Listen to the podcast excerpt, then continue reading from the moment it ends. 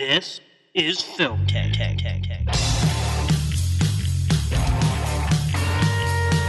This is your last chance. After this, there is no turning back. Oh, I don't know if it's on, but I like it. You know, we're sitting here like a couple of regular fellas. We're going to make film history. Can you say that again? Just the way you said it. Poor baby is starting to lose their head. They won't know what they're looking at or why they like it,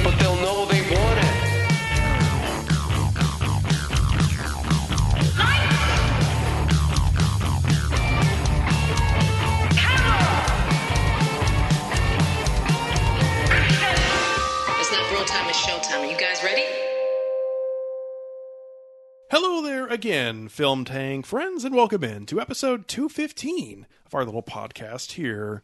Alex Diekman, along with Nick Cheney Hey. and Toussaint Egan. Buongiorno. Buongiorno.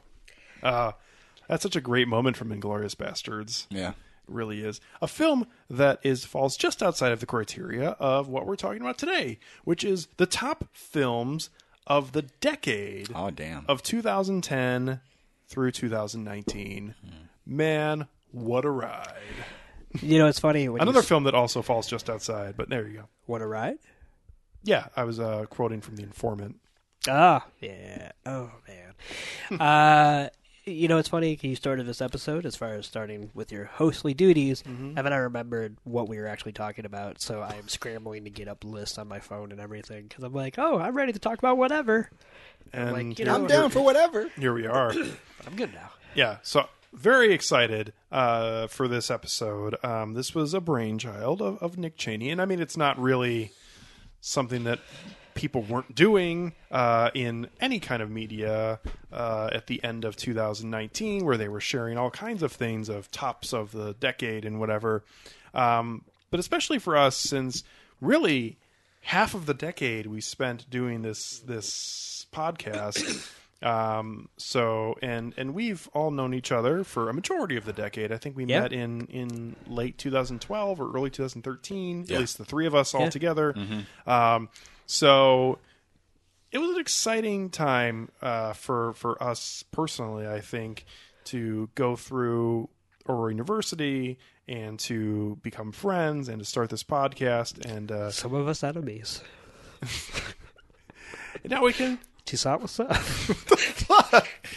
and now we can celebrate that a little bit right. um, by talking about the absolute favorites we had of this decade, and uh, I'm I'm very excited for this episode. In in the past, we've done our top six of the year, and those episodes have been some of my favorites of every year. Just a a great time to go back and look at the best of of the year.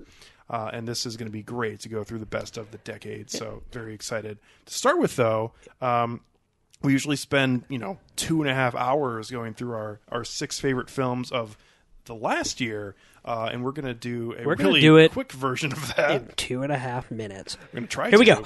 yeah so um, nick why don't you start us off talking about uh, quickly your top six of 2019 Thank you, Alex. Happy to be here.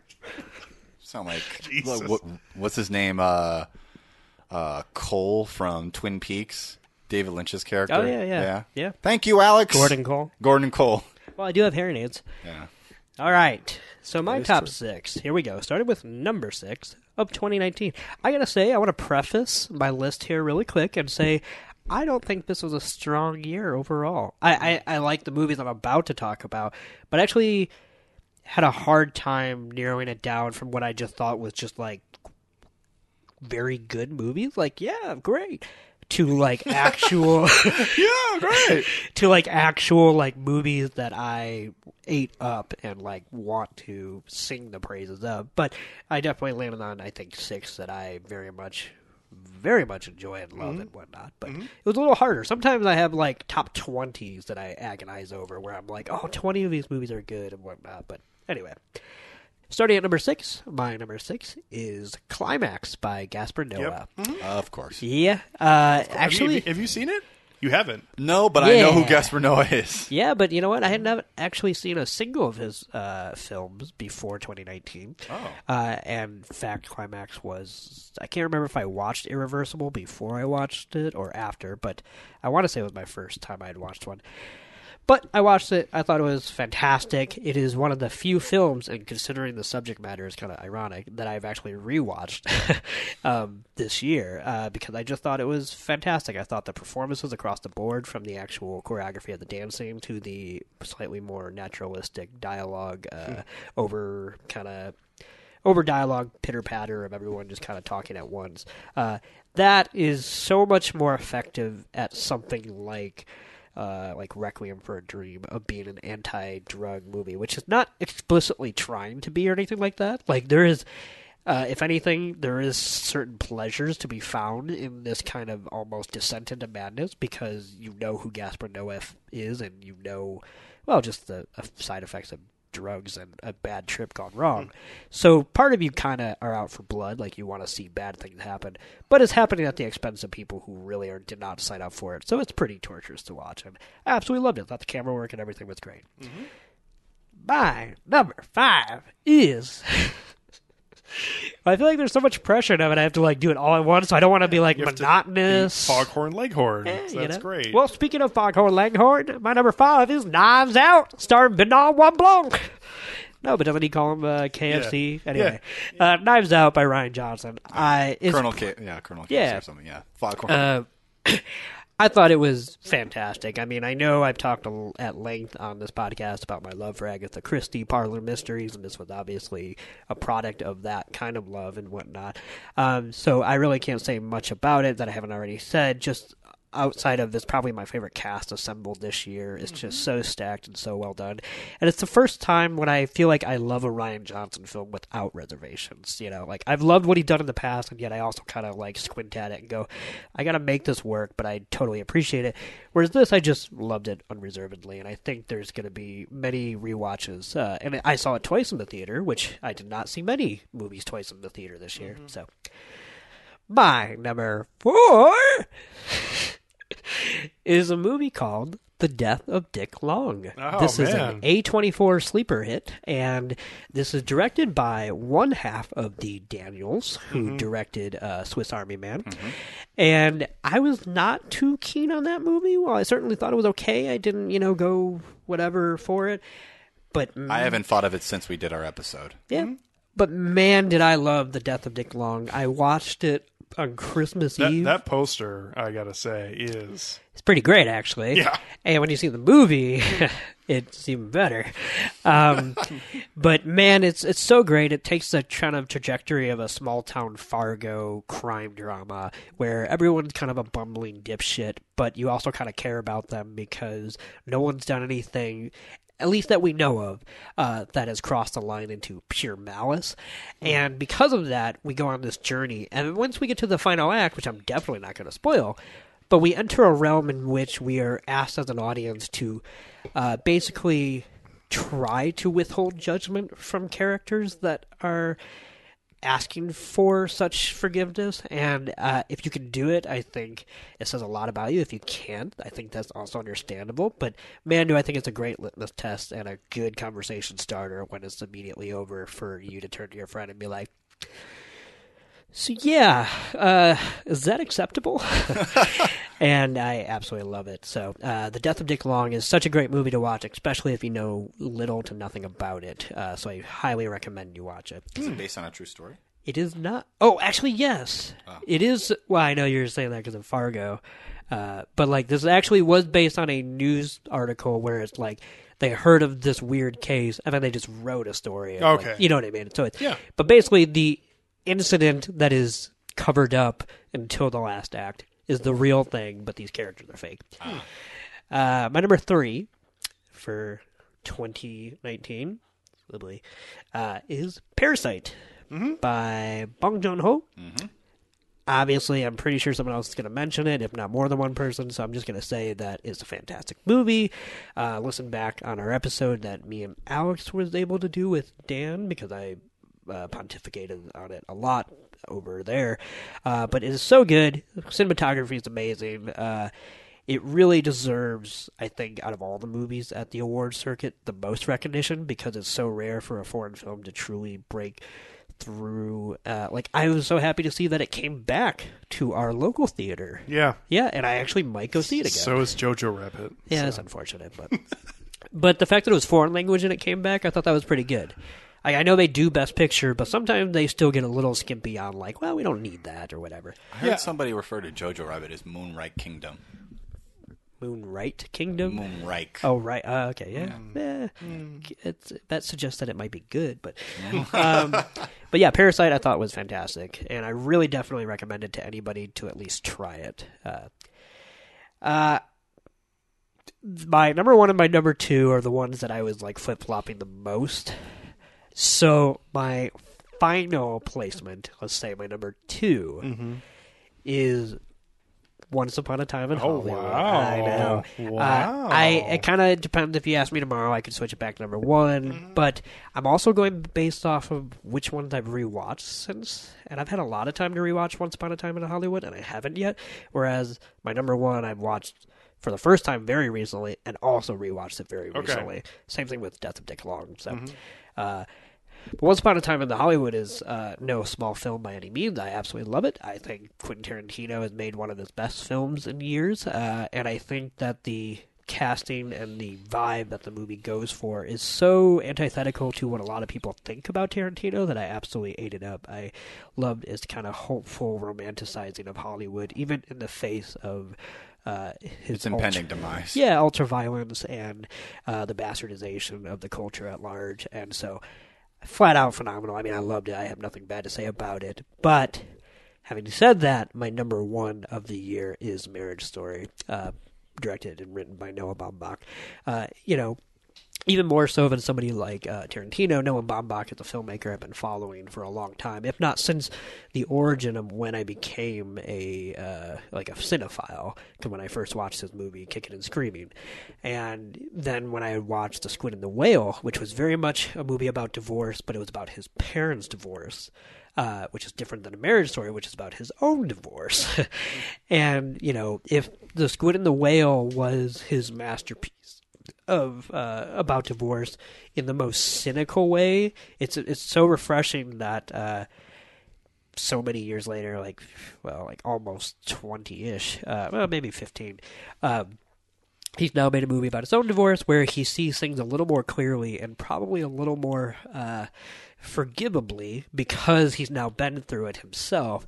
And while some people might think that that's cheap, like, you know, maybe it lacks a certain amount of empathy, I think it's actually spot on because when you're a child and you're the product of divorce, you know, that shit's terrifying and it's, there's just no good light. Even if you have the best parents in the world and they're doing the best that they can, there's it's just unforgivable in a sense. Whereas this movie is from the perspectives of the uh, the couple, and but it's never at the expense of them because both of them have their own autonomous lives, and that's essentially what their big uh, fight is about.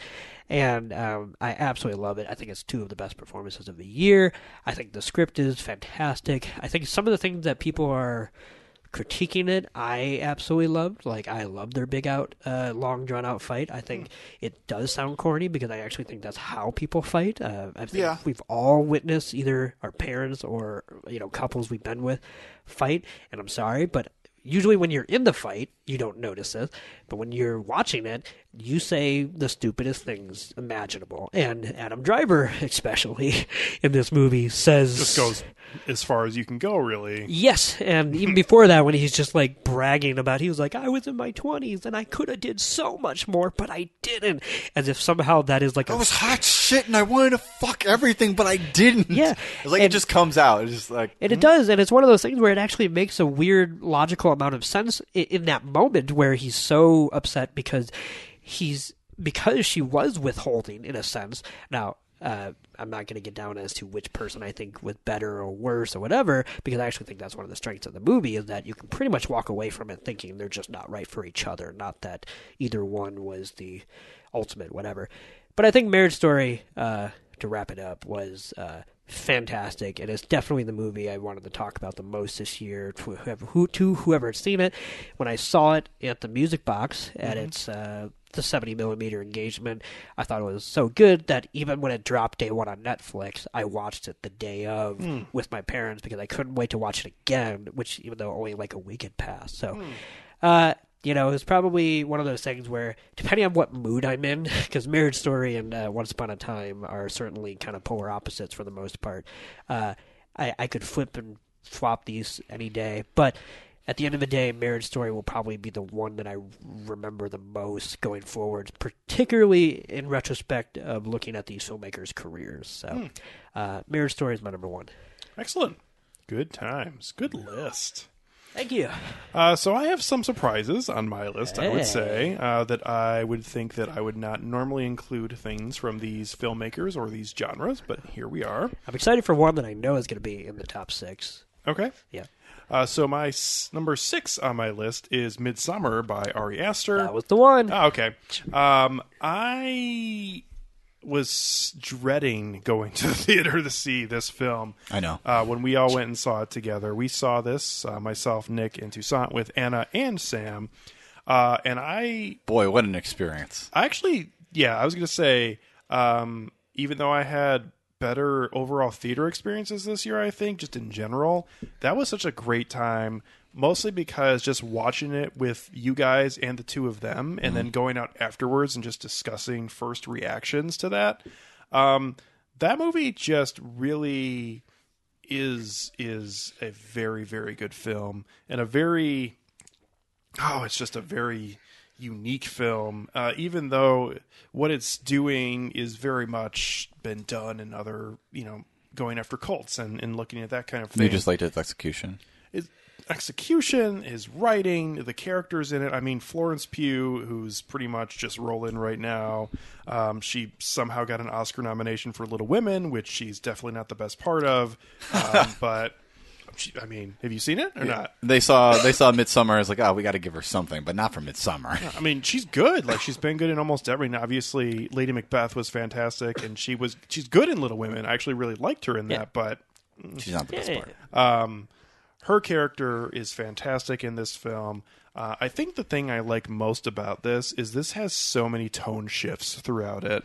Uh, you have the ultra terrible, depressing like opening that if anyone had seen Hereditary and then walked into this, it is like pretty much just passing the baton off of like, why don't you go ahead and get that started right where we left off?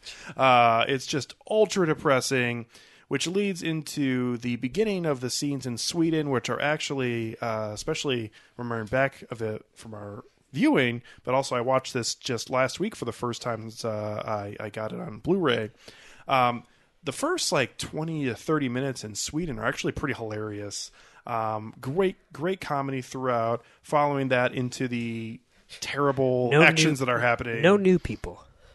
Yeah. Um, oh, yeah. Yep. Yep. Uh, uh, and then uh, just all the other parts of this, uh, the expression of people being high and what the world looks like, and flowers breathing and trees, you know, dancing pretty much. And uh, then you have just the insane sex scene that's going on and everything that's happening with the May Queen. Um, just this movie just goes through so many different emotions uh, and so many different story beats, and it's it's just fantastic. Really well done by Ari Aster, and I think a much better product in his first film. So, uh, Midsommar was number six on my list. Uh, number five actually is a film that I own but have not rewatched, which uh, is a little disappointing because I actually thought it was uh, delightful and terrific.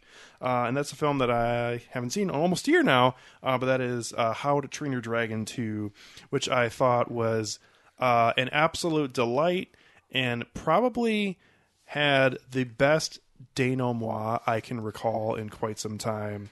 Um, the ending of this film, and I won't spoil it because we didn't talk about it on the podcast and, and, and whatever. Um, this film is a fitting ending to the series for sure. Uh, and at the same time, just the sort of happy, incredible bond that you get in the ending denouement of this film is in the final image uh, of the dragon uh, in in the denouement in the ending of this film uh, is just a perfect period on the ending of the story. Um, and everything that really went on in this film was fantastic. The inclusion of things that happened in the previous two entries um, and also expanding upon them, and the story that this film had on its own, and just the wonderful artwork that was done here. I mean, it's it's computer generated, but um, this is a beautiful film and just a, a wonderful work uh, that was done to create this. And uh, I it probably will not be winning for best animated feature, but I, I think it should because even though I haven't seen the other entries other than Toy Story 4, um, this is just exceptional work in my opinion. So I was a huge fan of How to Train Your Dragon 3, which is why it was number five on my list. Number four on my top six of 2019 is Noah Baumbach's Marriage Story. Um, this is a fabulous film. Uh, it's only the second film of his I've seen. Uh, and the first one, While We're Young, is just not that good of a movie. And it's my least favorite, just to reassure you that he's better than that. Yeah, and and I know you've said that, and um, uh, it's it's it's pretty interesting to me that he was able to put this film together and really. Um, I think I was texting with you when I was watching it, Nick, that I felt like so much of this has to come from personal experience because there are specific details throughout here that are like this could not someone could not write this. Uh, and um, wonderful performances. I, I don't really understand how anyone could see scarlett johansson and actually adam driver and think that anyone else this year did better work than they did. Uh, but that's just my opinion. And uh, I, I loved marriage story echoing a lot of nick's sentiments from earlier. I thought this was a wonderful work by Noah Baumbach and makes me actually interested to go back and see some of his other films. Like I've always been interested in watching like Greenberg and the Squid and the Whale, but never have. So I guess probably a little bit of it's the bad taste in my mouth from While We're Young, but I know that you'll be able to send over some of those at some point if I wanted to watch them. So. I could fix that. I just, yeah, it's actually funny too thinking about it. I mean, that's they're they're both kind of you know on top of of what's going on right now, but man, uh, Noah Baumbach and Greta Gerwig are kind of the first first couple of uh, Hollywood right now. Yeah, especially because their recent success was very intertwined with each other. Because her first big role, which was not a lead, but was in Greenberg, and then uh, Mistress America and um, Frances Ha that they did together, where she was writing, he was directing. So yeah, no, they're they're going places. Yeah, yeah, so that's good. Uh, number three on my list uh, is a recent film I've seen, um, but still a film that I absolutely loved, and that was uh, Sam Mendes' film 1917. Uh, both everybody's rolling their eyes. I didn't roll my eyes. Mm-hmm. I, I have cataracts. Thanks. no, I don't. I got rid of them. Uh, I, in general, uh, in addition to the gangster genre and, and usually, you know, good comedies, which are not a thing anymore for the most part, uh, but war films, for whatever reason, have always interested me. Uh, and they usually are Oscar baity, and I certainly think 1917 was that. But at the same time, uh, I think there's a lot of really good work that was done in this film. This film has a lot of really solid technical achievements, which unfortunately get bogged down by its silly no edit uh, thing that was going on, which Yep. I think was Not according to the editor. okay. Uh, I thought that was one of the most unfortunate choices of, of this last year. Another another really uh, not great, but uh, another good war film uh, was Christopher Nolan's Dunkirk, and that had a lot of really weird editing choices too. Um, Same editor. Was it? Yep. Which I read the other day, and I was like, that blew my mind in the way of like Keyser Söze. Like I was like, oh, You dropped your coffee cup. Yep. Yeah. Yeah, that's, Trying to chase um, him outside of the fucking library. That Yeah, makes a lot of he, sense. He edited Bond movies, went to do Dunkirk, and then Sam Mendes wanted him to come back to do another war film. Okay. Uh, yeah, So he, he edited uh, Skyfall. I don't know which one, if it was Skyfall and Spectre, or if it was just one of them, but that's how they first met. Okay. Uh, uh, that was actually probably my biggest critique of the film is that felt total, Contrived. totally gimmicky and unnecessary. And unlike Birdman, it didn't really fit into the source mat- or it didn't fit into the material that was being used. Yeah. Uh, that being said, wonderful, uh, wonderful elements in this film. The cinematography is fantastic, lighting, uh, camera work, sound design, sound editing, uh, even the score, which is a little boilerplate. Boilerplate, I still think fits in really well with this film. Um, and and the story, I actually did really enjoy. It is a little not anything that's exciting, um, but I do feel like the idea of this countdown, this clock that's happening, that really has a feel throughout this film, um, does resonate. At least it did with me, uh, and I loved really almost every moment of this film. I thought it was wonderful, and I would not call this a masterpiece. But I think this is very, very good work and something that I was really excited that I got to see in the theater because I, I, I thought this was awesome. Number two on my list. He only did Spectre, by the way. Okay. Just wanted to put that out there. Oh, that makes sense. Skyfall is safe. uh, number two on my list uh, was Avengers Endgame. Uh, I don't really know what else they could have done to have a better conclusion to this whole enormous story. Uh, we see the uh, opposite of that with Rise of Skywalker, which I kind of liked, but uh, nope It's there. didn't didn't really end the story. Just kind of just did whatever it was going to do. Um, Avengers Endgame had a lot of really strong story beats, and also did stuff with time travel, but didn't make it you know feel super forced, and also include all of its characters and uh, did a really nice job with holding everybody returning until the very last battle. Um, I actually think that last battle is one of the worst parts of the movie, uh, which is too bad because that should have been the culmination of it, and I think it is. But at the same time, I actually think the CGI looks kind of bad, and a lot of the like people walking through the circles and all that shit was really kind of dumb. Um, but other than that, the film overall as a whole was really solid. Um, the idea of starting the film with them killing Thanos, I thought was actually pretty fantastic. Uh, and then we see just how that world moved on from that without people in it. Um, Thor getting his hammer back, going back to Asgard, just all the things where they move through the franchise's previous entries without it feeling, at least to me, um, overly self-indulgent or anything like that. Um, but uh, I really liked this movie, and I thought it was a very fitting end to this era of Marvel.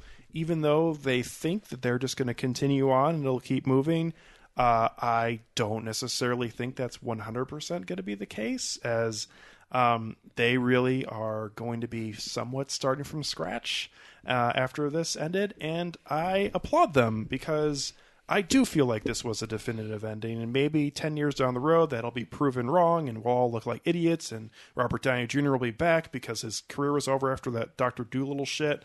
Um, but at the same time, uh, at this moment in time, I feel like this was a very strong, definitive ending to this story that Marvel was telling with Iron Man and Thor and Captain America and Thanos. And uh, I'm, I'm really happy it turned out the way it did. And number one on my list is pretty clearly and easily number one, and that is Martin Scorsese's The Irishman. I thought it was definitely the best film of the year, um, and I was so happy that it was made and it turned out the way it did. Uh, I'm very happy with the thoughts that I got out on our episode, so I don't have much more to say about it uh, at this point. But I thought it was a wonderful film um, that that really was a nice capper on a career for all of the parties involved, pretty much. And I'm sure most of them, if not all of them, will continue to go on and do work.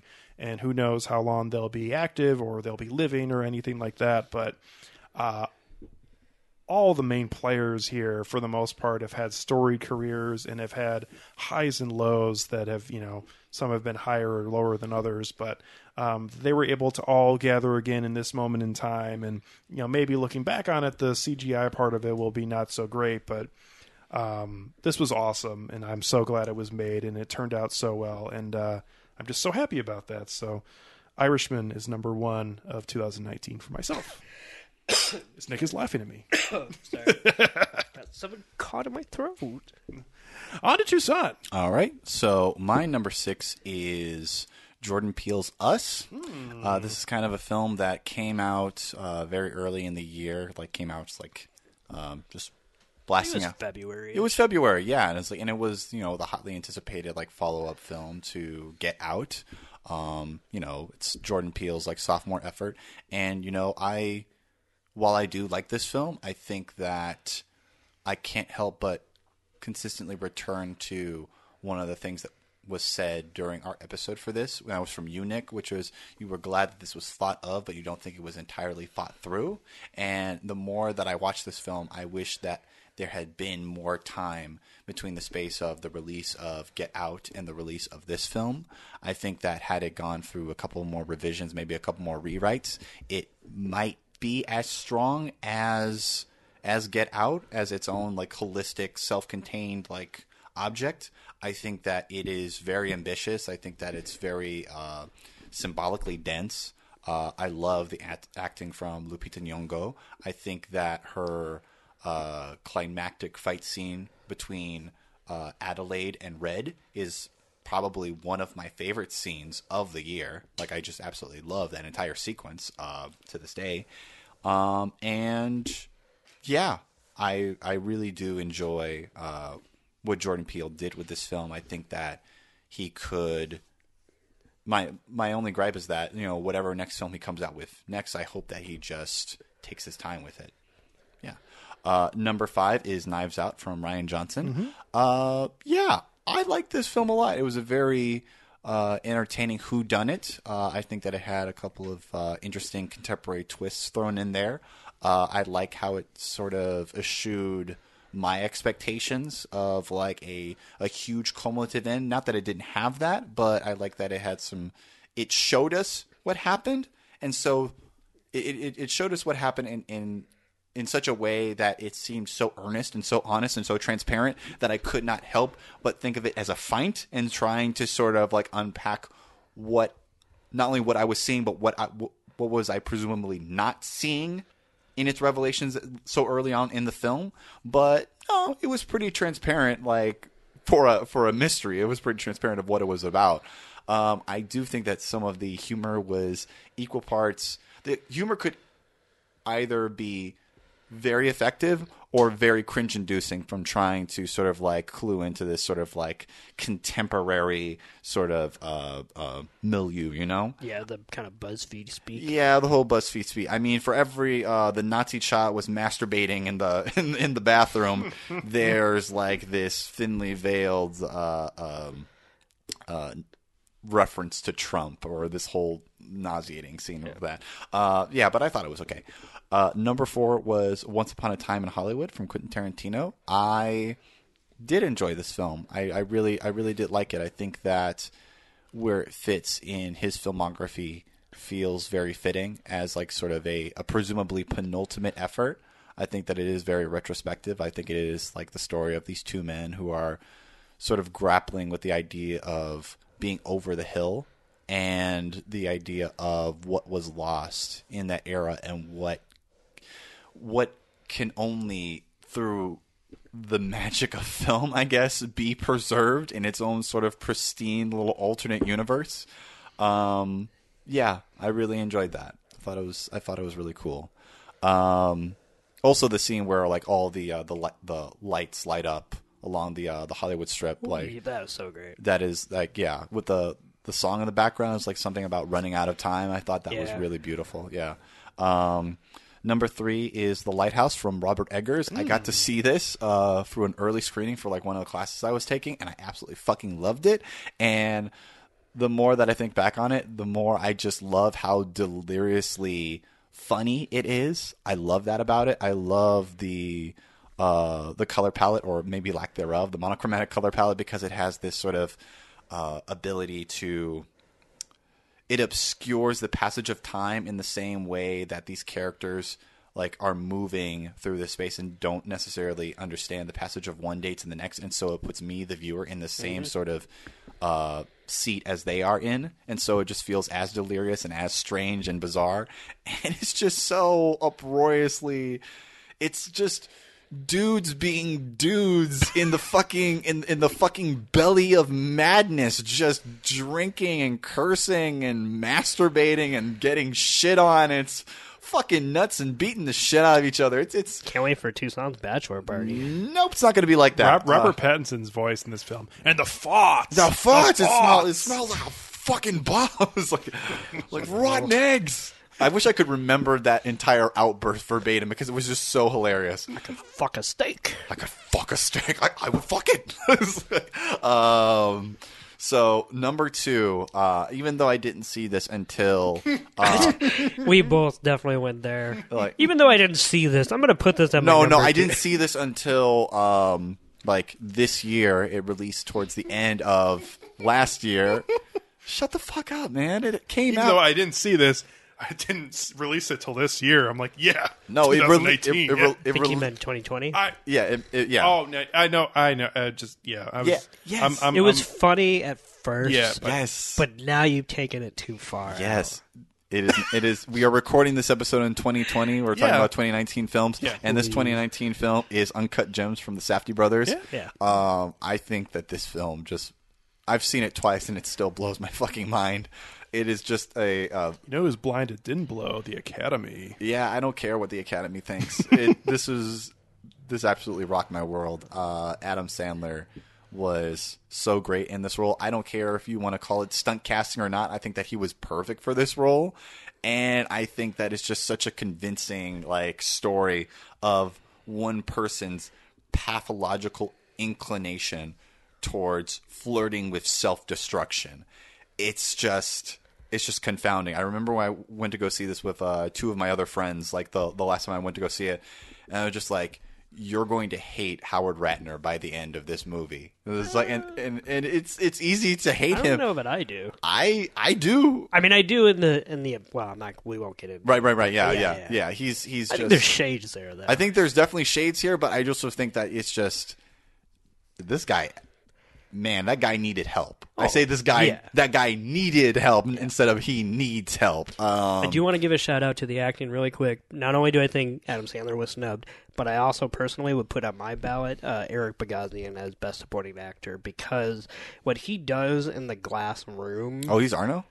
yeah, Yeah, uh, what he does in the glass room, just that scowl alone, Yeah, is great. Well, there's a scowl, then the kind of metamorphosis Yeah. of like the almost.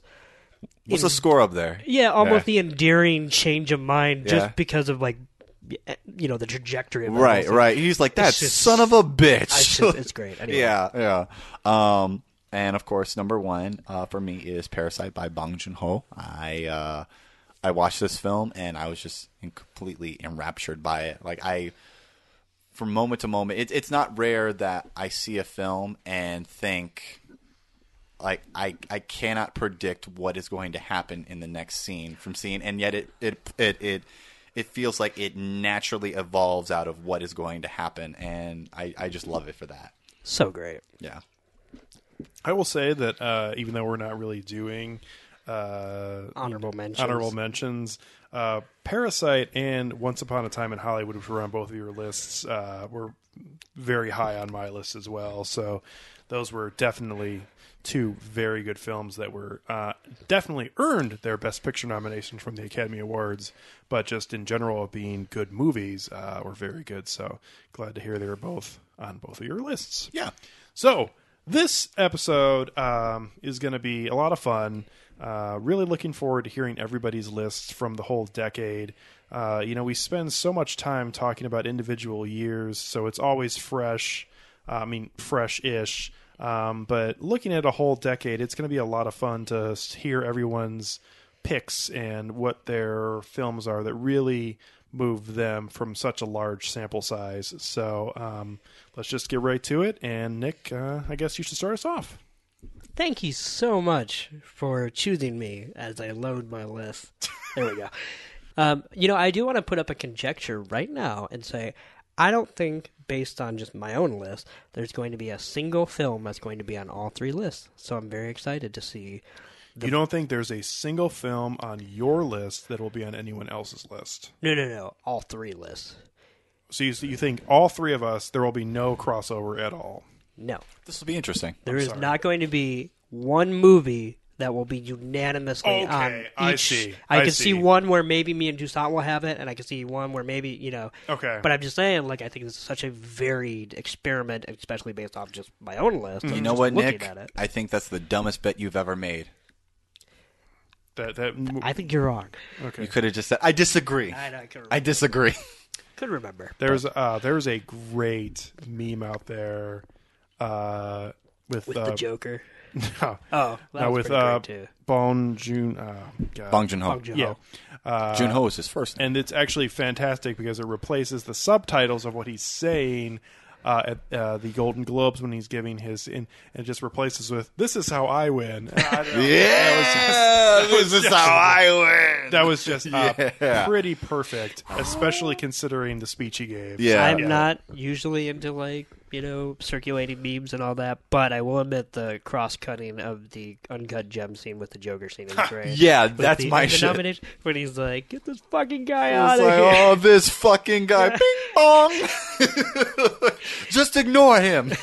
So great. Anyway, all right, uh, and for this we are going to alternate, right? Yeah. Okay. Yeah.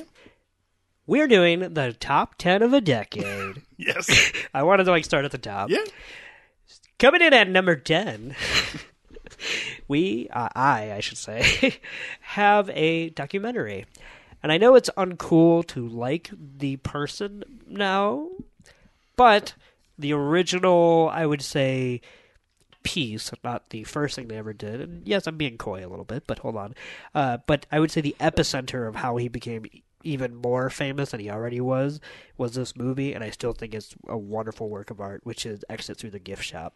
Uh, Banksy's documentary, so to speak Ah, uh, about art, the commercial value there in there within, it's a good movie. it's a great movie. And uh, I've seen this documentary a lot, and um, the story of Thierry Guetta uh, becoming this prolific street artist uh, as uh, as Gallery artist. as yeah. to, I think like Mr. Brainwash or whatever his Yeah. name is. Uh, the meteoric, uh, the meteoric, whatever. What's the fucking word? I'm? Meteoric. Yes, The meteoric. mete- he, it's both meteoric and mete- It's this meteoric, Yes. mediocre rise. Yes, uh, in the face of Banksy's kind of manipulation, uh, is just so wonderful to watch, especially with the culmination of uh, the the art show and everything. And um, it's a thrilling narrative to watch, but it also has so much to say about uh, us as a consumer, us as a viewer, us, uh, and not only that, but then also just at art in and of itself. It it it almost gives the thesis that art is as meaningless as it is meaningful, you know, and the idea that something is better or worse than something else is inherently a fallacy because there's no such quantifiable way to, you know, put that out there. Uh, and this movie definitely uh, goes at great length to explore it. And there's so many great set pieces, like when they sneak into Disneyland uh, and a few other great uh, stuff. But if you haven't seen it, I definitely recommend it. Uh, I think it's one of those documentaries that will actually like kind of grab you because I there are some documentaries that are great, but you're also a passive watcher. And if anything, the value of high art is entirely arbitrary because it's just used to launder money between rich people. True. True. So uh, yeah, Exit through the gift shop. Uh, the documentary directed, I guess, by yeah, still is credited directed by Banksy. Yeah. Uh, is my number ten. Very well. Uh, mine will actually be a little bit short um, because it is the only entry I have from 2019 on my list. Uh, so number 10 on my list of the top 10 of the decade was 2019's The Irishman. Um, I really, really like this film. I had probably four or five films that were on the cusp of being number 10. Um, and I was originally hesitant to include this because I've only seen it once all the way through, and then another time catching up here and there. Um, but at the same time, the more I compared it with the other films that I had on there, I decided that this was the right selection for me at number 10. This was a great film. It was a great return to form by Martin Scorsese. Um, and with more viewings, this could definitely move up my top 10 list of the decade of 2010s uh, at some point. Um, but for now, it definitely deserved its spot at number 10 and is a film that I, I just really loved and I'm, I'm really happy that happened. I looked at my sorry to you know whatever, but I looked at my 2019 list. and I'm like, oh, is there anything I want to add now that the year's over or whatever? And I added nothing. Uh, not that that's like bad or good or whatever, but then I looked even closer, and there's uh, three out of the 10 years that are absent completely from my top 10. So. Sounds right. I've, Yeah. I've got I've got years that are not on there. Yeah. There's there's very uh, at least for me, uh, and I was mentioning this to you guys before we record the episode. There's a very clear spot uh, where my favorite films from this decade was happening, and it was really hovering around the middle of the decade. So, yeah, Yeah. I, I hear you on that. So, number ten for me was The Irishman.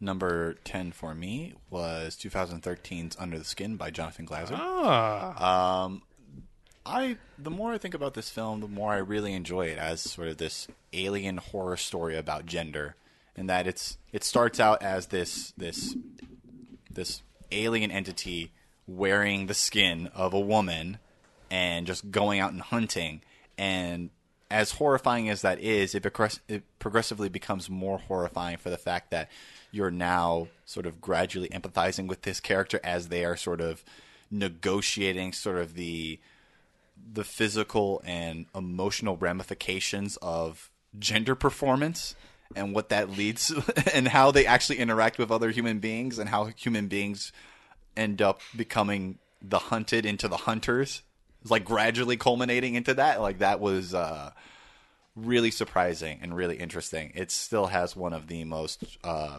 shocking uh horror images of this past decade with the baby on the on the beach. Oh yeah. and then the cut back to the baby Oh, on the beach after you forget about you feel like oh man that that's awful. And then it jumps back to it and i'm like oh my god why did they have to show me that again? Yeah so that's my number 10 under the skin. Think I'm pretty. Aye, they're gorgeous. Do you? Aye, definitely. Good. Aye, they've got a nice smile as well, by the way.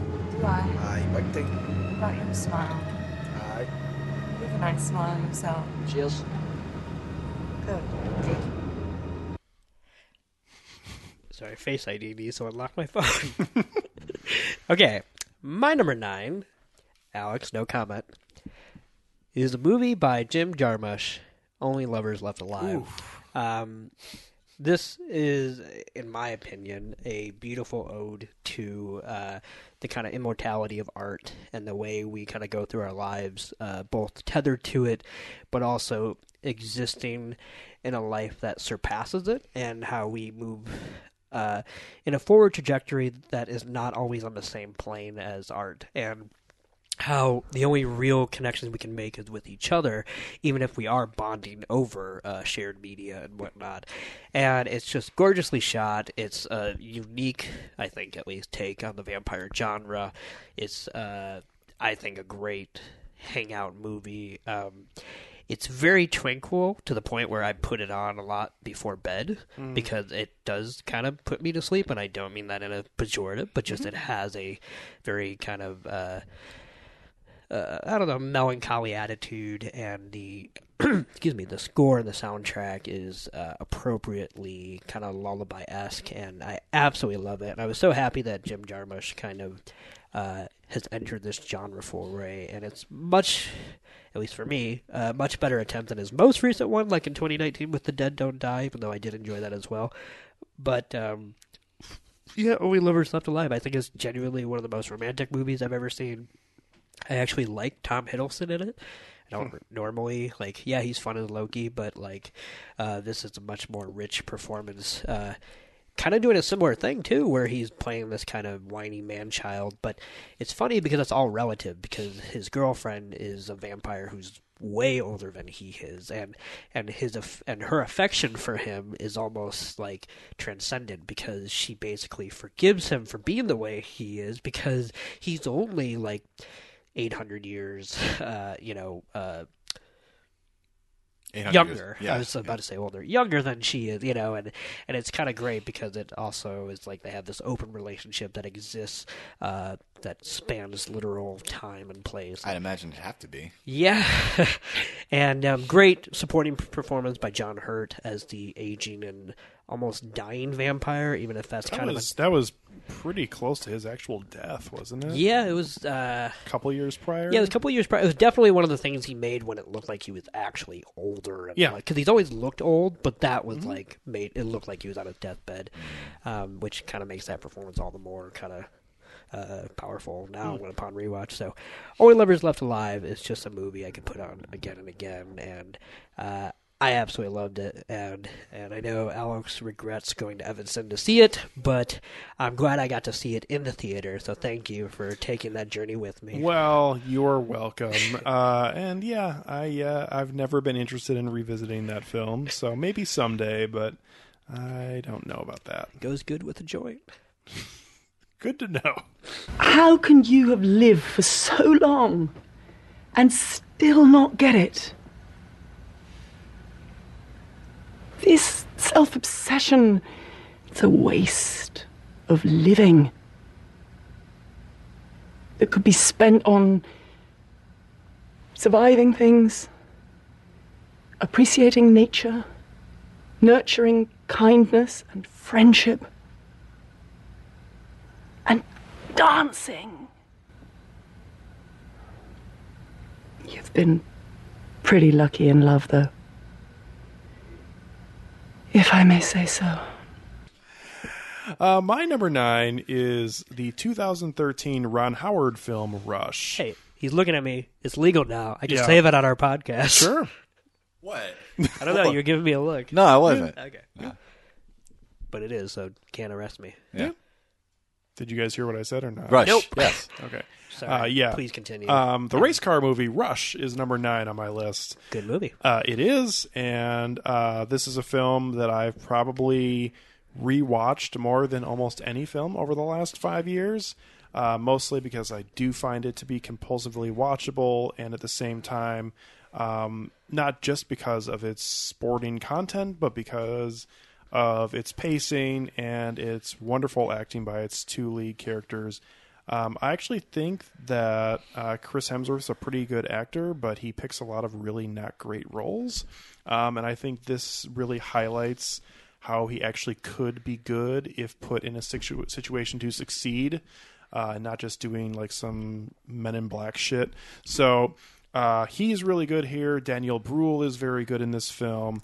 Um, and we get other little performances by a lot of kind of lesser known British actors and also people like Olivia Wilde um, that are in this. Uh, but mostly, this film is great because A, it has wonderful actual scenes of race car driving. Um, and you get them in other films too, and not anything like what they did in like Ford vs. Ferrari was bad.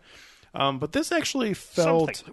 Yes, um, but the scenes in this actually felt super authentic for what the racing actually a should be, and b what we as the audience think it should look like on the screen. Um, that aspect was pretty much just flawless. Uh, and then the actual story that progresses through here, um, which is the rivalry between James Hunt and um, Lauda, Hans La- Hans Lauda. I'm sorry if I'm saying that wrong. that's- Niki Lauda. my Oh, bad. I'm thinking of Hans Landa. Yeah, I was like, wait a minute. uh, Can't remember is- really quick because I have seen it. Are they Formula One drivers? They are. Okay. Yes. Uh, and they do have a very real rivalry, and it is very much a, a signature part of Formula One. This idea of people being in cars that are basically the same drivers, but they're in better equipment, whatever. Um, and then that changes around, and they actually do have a great rivalry. And then obviously the awful crash that happens with Niki Lauda, where he gets his body completely burned almost, is just horrifying.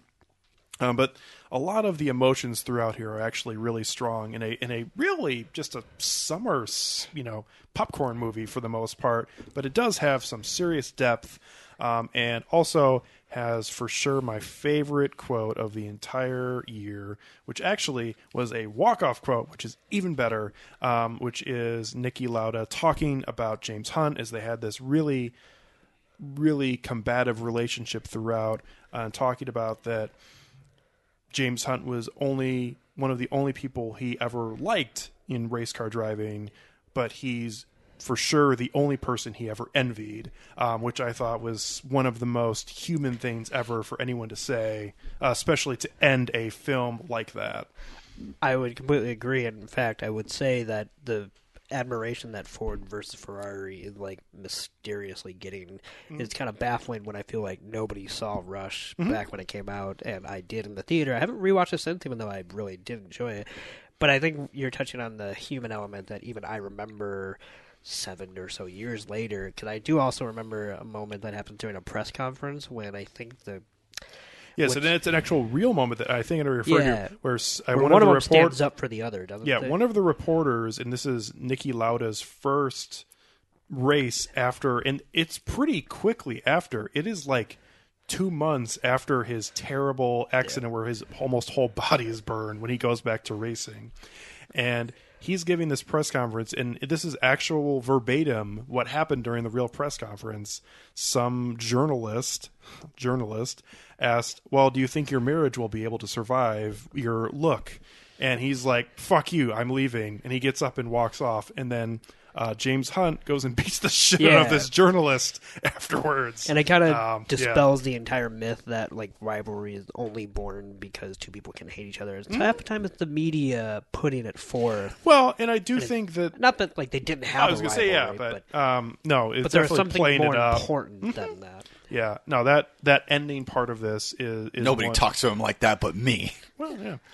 Uh, the the ending of this is just one of the most heartwarming things I can think of because just actually going all the way of what your actual emotions are and not just you know putting the regular bullshit out there. So a wonderful film uh, done by Ron Howard, who I don't think is that great of a director, but um, he did a wonderful job here and uh, really wonderful. So number nine on my list is 2013's Rush.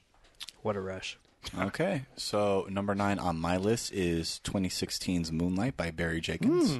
Hmm. Um, what can be said about this film? Uh, it definitely deserved its uh, snafu. It- no, it didn't deserve its snafu. It deserved its re- reward, and the snafu is just a damning indictment not of the film, but of the entire La Land. the entire Oh! academy. Of color blindness. Yeah, color blindness In and- old age. and dyslexia and inability to read. Um, The- anyway, you, you know, really quickly, Yeah. the Oscars have absolutely not recovered from that. Nope. they have been just in a funk ever Nope. since then, and you know what? It is deserved. Yeah, they- Oh, they deserve boy. it. Yep.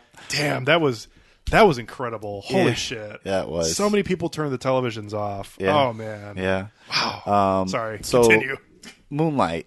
It is a affecting, transcendent, and humanizing uh, coming of age story. I think that it is a authentic portrayal of black life and of navigating sexuality in a non just not just sexuality but identity just in general Masculinity. masculinity like all that encompasses identity in, in, in that sort of regard, not trying to like talk about it in vagaries or anything like that, but all of its multiplicity that go into it.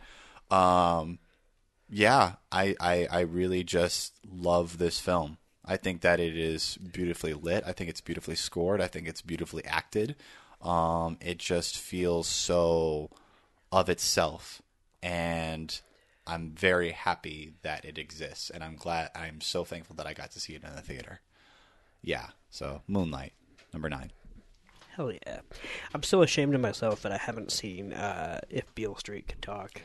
I It feel was like I good. let Barry Jenkins down because of like I very much love Moonlight, and then I just didn't go out of my way to watch his second feature. It was good. I, I Well, really his enjoyed second, it. but his yeah, yeah, I know his his his uh his after his his his his breakout film. Yeah.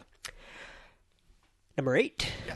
My number eight is something I'm not going to talk about too long because I've talked about it on one of our best of episodes. My number eight is 2017's Revenge.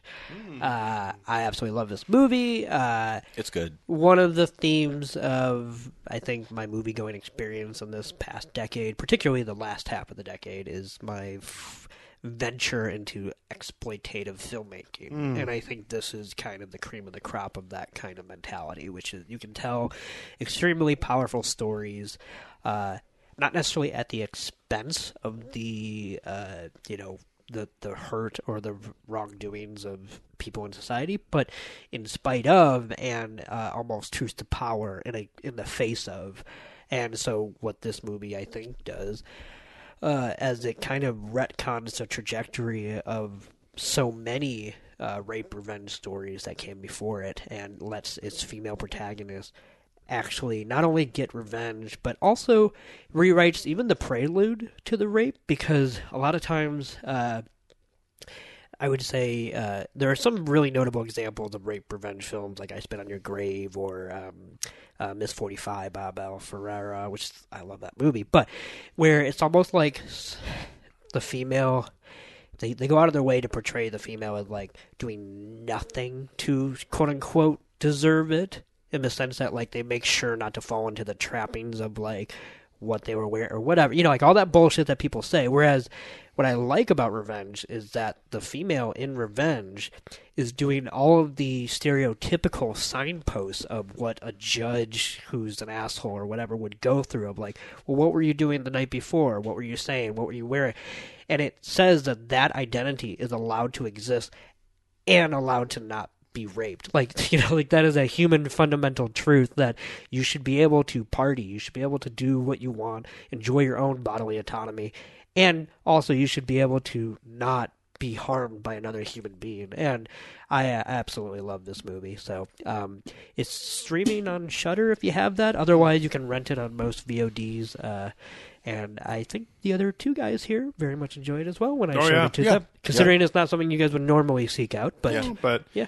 Um, yeah, that's also too. You could eat. Uh, I could see a lot of people just easily watch this and be like, you know what, you shouldn't have put herself in that situation. That's the thing, and that's why I love it. That Yeah. entire prologue basically challenges you to just to basically ignore it, and not ignore it in the sense that like, oh, it didn't happen or oh, it doesn't matter. The point is, it matters because that's who she is and who she wants to be, and that never equates to what is done to her. So, Hmm. It's a good movie. Yep. Number Absolutely. eight, Revenge. Yeah. Uh, so number eight on my list is a film from 2014 that I absolutely loved, which was Birdman. Birdman. Birdman. It's good. Birdman. It's good Birdman. Uh, I feel like, um, at least when we were doing, uh, before we were doing a podcast, but um, when we were starting to hang out together and spend more time together and, and see movies, um, this was one of the first experiences I recall from the theater that we went together where I just love seeing a film that I would not have normally previously gone and sought out uh, in my younger days. Uh, I, I think we all went to go see this well before its Oscar buzz and when mainstream audience E type people really went to go see it. I remember my parents famously going to see it, and my mom being like, "What the fuck was that?" Um, and I thought that was pretty delightful. Um, but I thought this movie was really good. Um, I like I remember vividly remember, and I don't really write things, but I remember waking up at two in the morning and writing this like three page essay on this one time. Uh, and I really don't write anything, uh, and that's like. But it how- conjured that sort of response out of you, so it had to be uh, special. and I am like a little ill thinking about trying to go back and read that because I'm sure it's just a bunch of dribble, especially five years ago me. And That was a night. yeah. Yeah. So, um, but at the same time, I still do very much enjoy this film, and I thought it was uh, wonderfully done.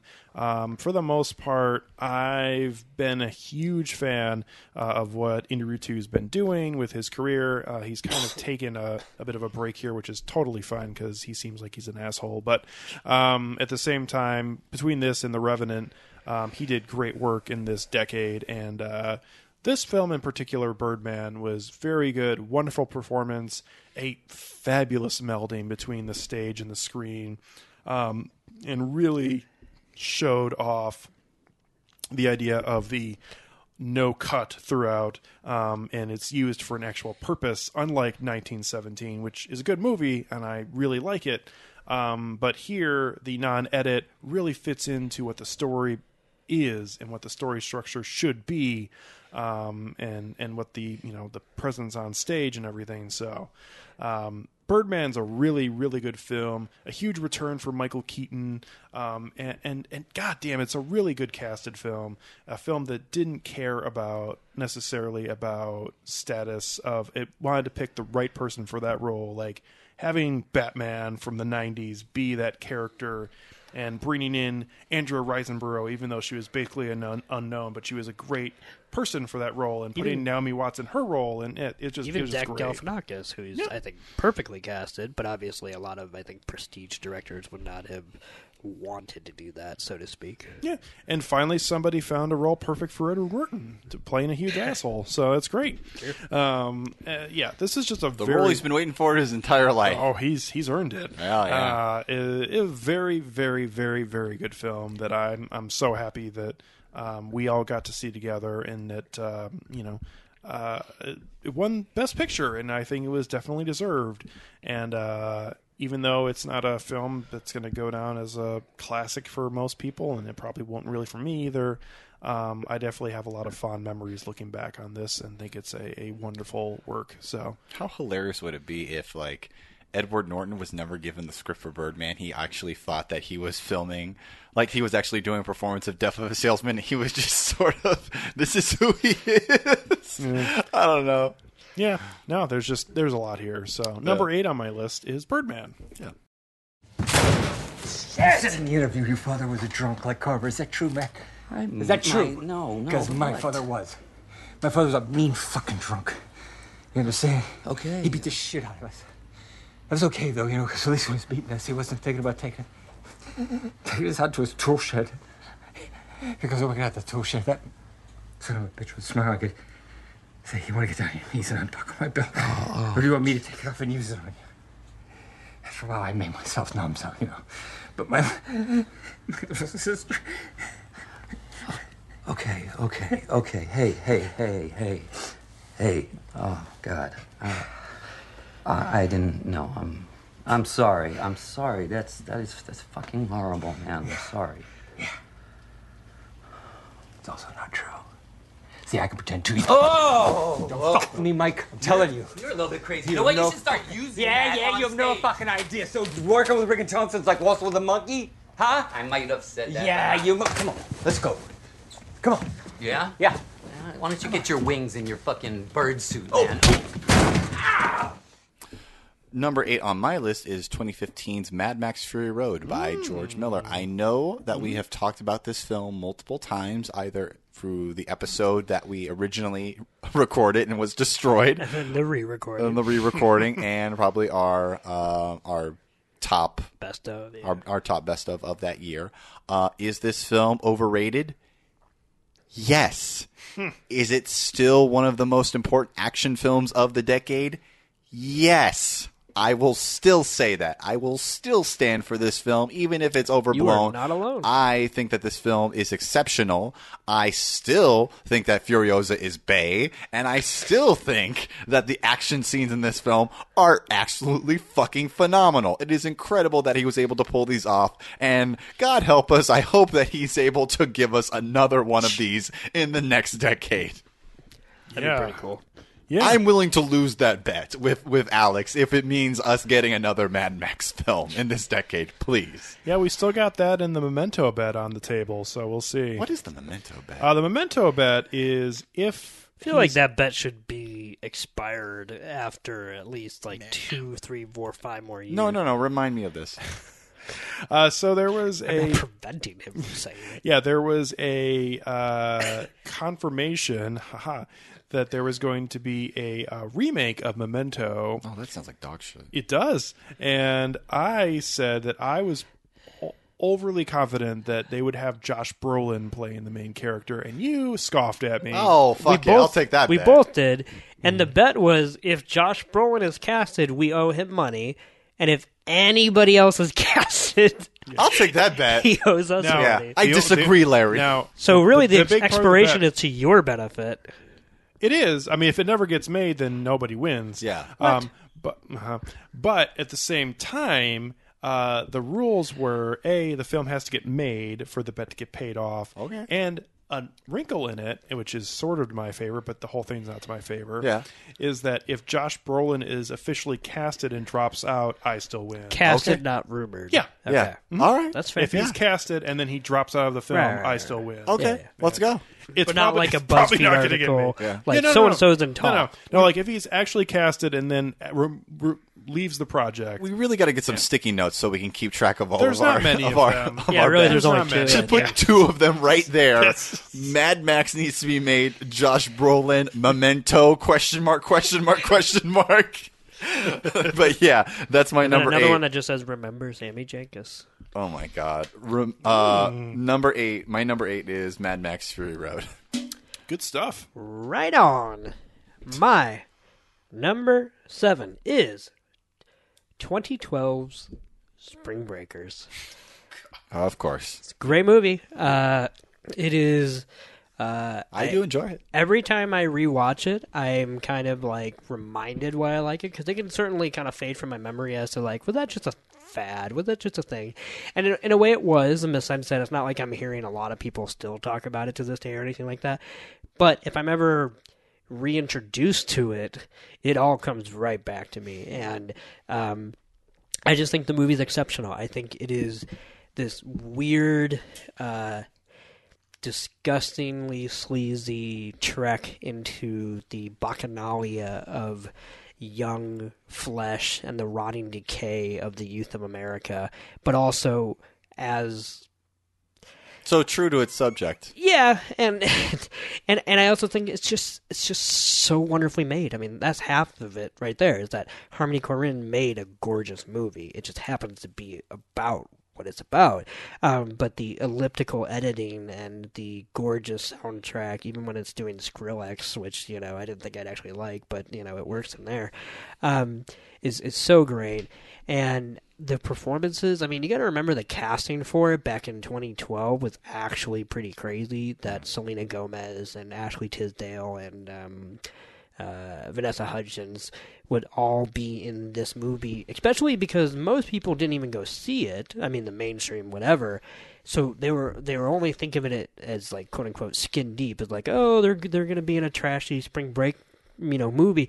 Then you go see it and it's like worse than you think it is in the sense that these are uh, just just totally corrupted souls uh, who like debauchery is like the beginning and then it's actual uh, depravity, you know, and and the fact that all three of them played against type, uh, except for maybe Selena Gomez, but that was purposeful. Her name was Faith, and she was the religious one, and she leaves the uh, the trip early and whatnot. Um, but the fact that they all played against type and they all kind of launched into their new phase of their uh, pop stardom, uh, I just think it's it's just so perfectly encapsulates the way people have a weird, finicky relationship with morality because so many people saw that trailer, and I'm talking like a certain age of people, uh, maybe like over 40 or so, uh, saw that trailer and was like, that looks awful, that looks disgusting. And they're the exact same people, though, that are sexualizing minors uh, in commercials and or, you know what I mean? So it's like, this is somehow gross to them, and yet, technically speaking, they'll do it on a much more quote unquote copacetic forum and or uh, in their own fantasies. And I just thought Spring Breakers uh, brought that to the forefront while also just being downright disgusting and uh, just fun and, and just great. And I think James Franco is actually amazing in it. Like, not because the performance takes like a lot of work or anything like that, but like it's a choice and he's committed to it and is one of the best parts of that movie. I mean, his stupid Scarface monologue, look at my shit, is actually we we talk about recently a lot of movies and how they're made in like Trump's America or they're made just before Trump's America or whatever.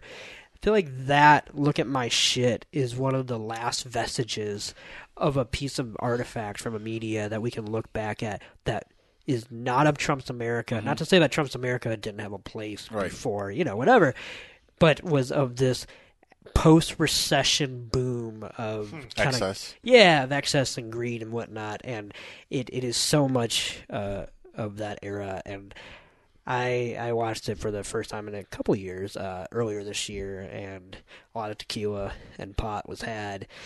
But let me tell you, it it held up. Yeah.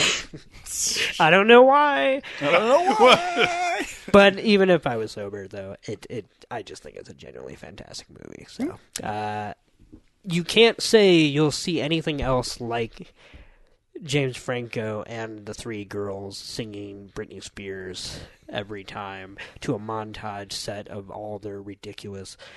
Nowhere near petty crime runs of like them holding up people and robbing them in any other movie this year, and only Harmony Korine can give us that. So, Hmm. Spring Breakers is my number seven. Yep. Yes. All right, very good. Uh, my number seven is Rian Johnson's The Last Jedi, which I thought was a fabulous film. Um, I loved it, and it led to some of my disappointment about the last Star Wars film. Um, but don't need to really spend much time on that. Less said about that, the better. Yes. we have an episode for that. You can check that out. we have an episode for The Last Jedi as well. Um, this was really exactly what I always wanted Star Wars to be, which is why I hated all the negative reaction um, post the release of this film, which is a shame. But um, this was a film that really encapsulated a what the director's real his background was. Uh, it also followed through with some real character details and some decisions on characters, whether it be deaths, whether it be them going to different places, and introduced new characters that were intriguing and interesting and and fun to be with. Uh, this was just a fun film to watch that was uh, interesting and also just just just a good time. And it's it's too bad that that it moved in a different direction uh, uh, afterwards. But you know we'll always have this one kind of like looking back on and there are other star wars films that i really like but always have empire strikes back because that's my favorite and it is i think the best. Um, but this film I think stood out in the crowd of the new trilogy and was really a wonderfully done and wonderfully made film by Rian Johnson and the rest of the team who made it. Um, and I, I'm just happy that it was made in the way it was. Uh, and that we all got to go see it and experience it, and I think for the most part, all like it to various degrees, um, and and that's it's great, and it was a massive win for Disney, and now they're going in a different direction because they can't help but just destroy themselves. So Yeah, I think that was the first and last time that we'll all be on the same page for Star Wars. Not so much that we all had the exact same thoughts, but that we weren't uh, at each other's ends, so to speak, of like, no, or yeah. Yeah, I mean, uh, you know, I think Force Awakens was a good opening for the series and, and definitely a good introduction into what it's going to be. But who knows what it's going to be now? I mean, it's it's it's all over the place, and there's no direction. It feels like. Um, and I don't think you want it to be like Marvel, where you've got 400 films planned for the next five years, and we know what each one of them is going to be. But at the same time, you also probably want a little firmer. Yeah, I was gonna say, control. technically speaking, uh, just comparing Endgame to Rise, uh, clearly, as much as I shit on Marvel, at least having a plan works out a little bit better. Usually, yes. Um, but Last Jedi was a huge win, um, and and just one of the better films of the decade for me. So I'm I'm happy with it. Uh, I loved a lot of parts of it, and the fact that we got the throne room scene uh, and the killing of Snoke with uh, Rey having the lightsaber levitate to her hand, and the way that the rest of that played out, and um, the Holdo maneuver, um, just awesome really exciting filmmaking moments in the Last Jedi. The showdown between Luke and Kylo. Yeah, It was okay. Yeah. But anyways, I, I love that It's movie. your number like six in the, or seven. Yeah, I'm just that part of it's not not the best, but Yeah. at the same time, the, the whole film is great. So Yeah. number six, Yeah. Right? Se- seven. Yeah, seven. number seven. Number seven. Number because seven. The Last Jedi. Number seven, yeah. Uh, my number seven is uh, 2017's Get Out by Jordan Peele. Yes, sir. Uh, yeah, what can be said about this film that we have not already said at length on our own episodes? Do Uh, tell. I think that what I will remember the most about this film, uh, outside of its like cultural impact, outside of just how well it, it, it, commutes a lived experience into a uh, a scintillating like horror experience is how fully formed uh, Jordan Peele's career as a filmmaker came through with this one film. Like it's hard to imagine there was a time where he was solely thought of as just like a comedian or a skit or or, or, or a skit comic, and now he's being heralded as like the the heir apparent, the modern contemporary heir apparent to like Alfred Hitchcock or something like that. That's pretty. Uh, that's pretty impressive, and the film itself is very impressive. And I like going back to like watching it. Like I think that it is of the two films that he's made, uh, apart from you know uh, uh, Keanu. uh, I, I think Where I- does Keanu rank in Get Out, Us, and Keanu? Uh, I, I'd say that from from To be fair, I from, think they only wrote that. Yeah from top to bottom, I'd have to say uh, it's Get Out, Keanu, and Us. I know that's kind of damning to us, but like No, I've seen all three, and I'd probably agree. yeah, I mean, I also that cat is adorable. the ca- the cat is adorable, and like I, I can't remember what fucking joke there was. There was a joke when he was like taking a hit from a bong. He's talking about how sad he is about Keanu. Yes. There's something about that. Like there was a really good. uh There's a really good joke. I can't remember off the top of my head. I have to rewatch it again. No, like this is weird because I also don't remember the joke. Yeah. But I also know exactly what you're talking about Yeah. because me and my mother laughed at it Yeah. in the theater harder than like anybody. Uh, Exactly. Because he because he's like crying while he he's takes a hit. crying while Anyway. he's taking a hit from Yeah, his anyway, bong. I know what you're talking He's like, about. "Oh. It's like, uh, but yeah, Get Out is uh, incredible. If you haven't seen it yet, you should. That's my number seven. My number six is Keanu, uh, starring no, J.K. My number six is actually a movie from 2010, going all the way to the beginning. Uh, filmed by Lee Chang Dong. Uh, Alex, no comment. This movie is called Poetry. Uh, I think this is a wonderful film, uh, just a gorgeous kind of elegy to old age and how art can manifest from any walk of life and at any time and point of inspiration. And it chronicles uh, the daily tribulations of this old woman who, in her at, the time in which she would finally find peace and like time to do things because you know her uh, husband has passed and um, you know she's all by herself and she's no longer working. Um, she's getting this kind of bout of creativity and, and this desire to uh to, to do a poetry class you know and it's, it's that kind of simplicity in that dream of just wanting to do that that's shattered by all these shackles that unfortunately is being uh foisted upon her at the worst possible time, whether it's the familial bonds of having to take care of her grandson because her own daughter is not doing a great job at that because she's always working, not to mention the horrible uh, truth that she learns about her grandson and what he's complicit in. Uh, not to mention the daily battles that she's starting to have. Literally, the day she signs up for a poetry class, she also finds out that uh, the same brain that is housing those bouts of creativity is now also uh, a nest for uh, burgeoning Alzheimer's diagnosis. And and you know, does any of these things have merit uh, and value?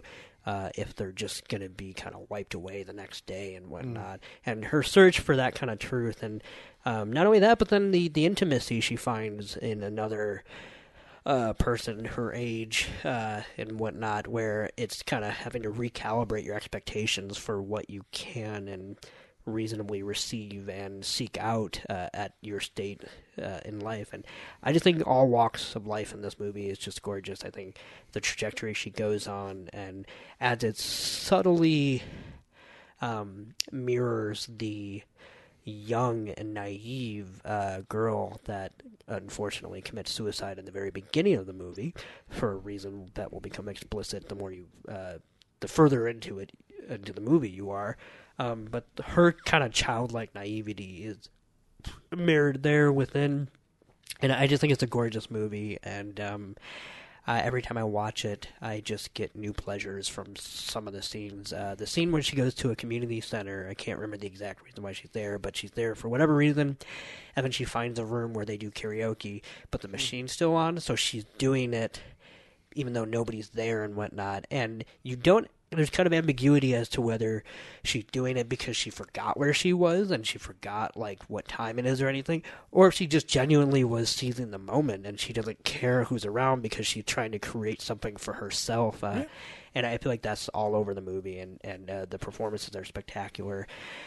And man, that final scene, which I won't necessarily say the actions that are happening, but in which she has to make a choice regarding a family member, uh, and the shot that basically uh, visualizes that choice being made as uh, as she is for the first time taking control of her own life uh, with not no regard for others, but um, without being at the expense of her own life, as she so often did before. It's just so gut wrenching, but also kind of hopeful at the same time. You know, um, and there are real, real positives to paying attention and, and really watching what foreign filmmakers are doing. You briefly mentioned in your top six of 2019 Gaspar Noé's um, Climax. Yeah. But, man, um, poetry definitely included. But uh, for whatever reason, um, just from we were describing the, uh, the sexualized Yep. sexual things that are happening with uh, the main character in poetry, uh, I what for whatever reason was thinking back to the uh, film we saw at Sundance Mammal. Oh, yeah. um, with uh, Rachel Griffiths and Yeah, yeah. Uh, Barry Keoghan. Um, and It's weird to think, but people over 40 have sex I was just going to say, um, foreign filmmakers seem to not have the stigma against only people under 30 can have sex. Yeah, or just people who look like models. and- Yeah. Yeah. Uh, and real people, uh, even in their older age, experiencing these things. And I mean, for us watching it on screen, it's not that it's eye opening or anything like that, but in terms of having seen it on film, it is refreshing because it is actually feels authentic. Yeah. So I think the worst thing about us watching that movie is that we watched it in a class. Mm. Like, you know what I mean? Because I mean, I know I love it, and I know you you don't love it or even maybe like it or whatever. But I feel like that's the worst first impression to a movie like that. That I think slightly deserves a more. I mean, the other problem too is that we watched it in a class where uh, it was sandwiched in between Rashomon and Throne of Blood. Yeah, I mean, so it was like- it was in kind of a weird wheelhouse. that's what I mean. Like contextually, you're thinking of what you. What you- class you're- was this? This was a class with uh, your one of your mentors. Oh, yeah. up. Yeah, so we won't say it. Uh, but yeah, no. But outside of divorce from that class, uh, I absolutely love the movie. I think it's phenomenal. And um, for those who haven't seen it, uh, it's uh, yeah, it's called Poetry. It's by Lee Chang Dong. He's the guy who also made Burning, which came out a couple years ago, which a lot Oh, of I people need to see that. I know I bought it and I never actually watched it, even though I need to see it. Cause, but uh, but Poetry, I I absolutely love. Yeah, Very good. Number seven. Number six. Six. Gotcha. Uh, nice. Well, well played. Uh, number six on my list is Quentin Tarantino's Django Unchained. I thought this was a delightful film. Uh, Django. Django. uh, I would say uh, after this film, he's definitely taking a different direction uh, in his style, and also, um, also, well, not also, but in his style. In addition to that, he's also, I think, seen some of the criticism out there and actually made a real attempt at not addressing necessarily, but acknowledging. Uh, as, as his last two films have definitely, I felt like been more. Um, Attempt at gravitas. Yeah. yeah. yeah. Um, that being said, uh, I still think Django Unchained is pretty much a masterpiece and a very fun film to watch if racism can be fun, which it really can't. Um, but this, I think, Fighting racism yeah, can be fun. Uh, this tells its story, also gives us very fun, wacky characters, um, but also has extremely serious moments that make the real horror of what's going on uh, in the slave trade in the South um, pre Civil War. Palpable. I, I was going to say, um, just uh, horrifying because you have everything that is occurring on screen that we're seeing that we have with our almost superhero main characters, but when the scenes that show racism and show all of the terribleness of slavery happen, they don't really pull punches and try to make it fun. Like it is really a person being Try to make it fun. well, No, put- try, try to trying to No, no, to, to, like- to dampen sorry, it, like from like- that was a- from the hot No, box I- to I- getting I- pulled I- I apart hear- by I- dogs. I, I, It's I just a know where funny you would go with phrase. that, but you know, But yes, T- I Tar- know what you. Tarantino's got Yes. his his methods. Yes. but when it comes to the real coming down to it. Um, the Mandingo fighting scene is not pleasant, Oh, and the yeah, hot box is not pleasant, and the dog scene is not pleasant, and all of these show the real horrors of what the fuck is actually going on here. Um, but at the same time, this has a very rewarding finale with Jamie Foxx just exploding the house as he rides away on a horse. Like, um, it's it's awesome. This is a really really great film. Imagine that was Will Smith. Yeah, I actually think he would have I- been okay in this, but Try not to. yeah, I, I, I, think hear Jamie you. Foxx did such a great job. I think it says a lot that uh, my mother, who does not like violence, let alone ultra violence, this is like the most violent movie she's ever loved. Mm. Not that she watches it frequently or anything like that, Mm-hmm. but I took her to see it in the theater, and she was not only okay with it, but she was like happy about it. You went multiple trips during the time of its It was run. way too many. I saw it. You stand the fuck out of that. seven movie. times Yeah. the year it came out in the theater. Yeah. I mean, It I was came out going in December of that year, I think. No, Well, it was not summer in December, release. but- Really? I thought it was yeah, I think it was summer because I was seeing it in December as well. like Ah. it was still in or something yeah. like that. Yeah, that was a phase of my life in which I was like going to college, so I had so much time in between like classes and my job, which was nothing at the time, that I was just going to the theater all the time. So if I liked a movie, I would just go see it. I would never do that again, ever with any movie. But I also don't regret it. Yeah. I just wanted to see it again. And and I don't blame you. It uh, has a lot of wonderful quips throughout, um, and just extraordinary over the top performances by both Leonardo DiCaprio as Calvin Candie and also uh, Christoph Waltz in the film, who actually won a second Academy Award for this, which uh, was probably earned. Um, that guy's been typecast in Hollywood, so That's too bad. But It yeah. is. yeah. Uh, Django Unchained. Um, I don't, I don't, I don't think it's the best film that Tarantino's done, um, personally, but I, I think it's, it's one of his best, and certainly highlights. Um, I think very much where he was as a filmmaker in that in that era. Yeah. Um, and, and really, I think a time when he passed the torch on to something different because even though his last two films, then Once Upon a Time in Hollywood and also Hateful Eight, have clearly been his brand, um, I think he's he's grown and changed a little bit as a filmmaker. So, that being said, number six on my list is Django Unchained. Okay, number six on my list is 2018 Spider-Man Into the Spider-Verse. Ah, yes. Uh, outside of being uh, undoubtedly one of the best superhero films of the past decade, I think that it's one of the best animated films of the past decade. I think that it's definitely merits the distinction of being a before and after film. I think that uh, an entire generation of animators are already talking about the effect of this film, the impact of this film, and I am so excited to see where that generation is going to go after having seen this and like trying to like in- invoke those sort of lessons and those type of sensibilities because I just I want more films not necessarily I don't not necessarily more Spider-Man into the Spider-Verse films although I wouldn't mind uh, another Spider-Verse film obviously but more films that lean into the affordances of like these sort of like hyper colored maximalism and just sheer like visual density of this film. Like the the the the finale of this film where it has like miles facing off with uh, Kingpin inside of the particle accelerator. Uh, I was like, I have not seen anything as audacious and visually overwhelming since like the the climax of Akira.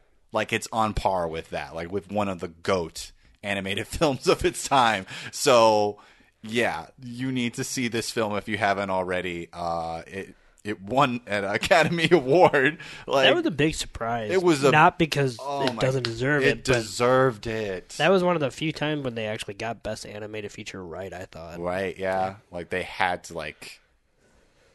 Man, imagine another fucking Boxtroll situation. No, nothing against Boxtrolls. Whatever. Uh, Sure, uh, sure. But yeah, my Boxtroll, that's Laika. Yeah, it is like a. Uh, it's like a lot of things. Uh, my number six uh, is Spider-Man Into the Spider-Verse.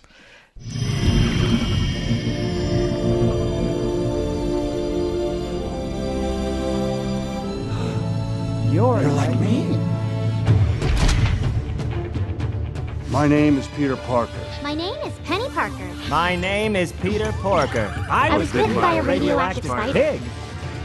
In my universe, it's 1933, and I'm a private eye. I like to drink egg creams, and I like to fight Nazis. A lot. I'm from New York in the year 3145. I have a psychic link with a spider who lives inside my father's robot.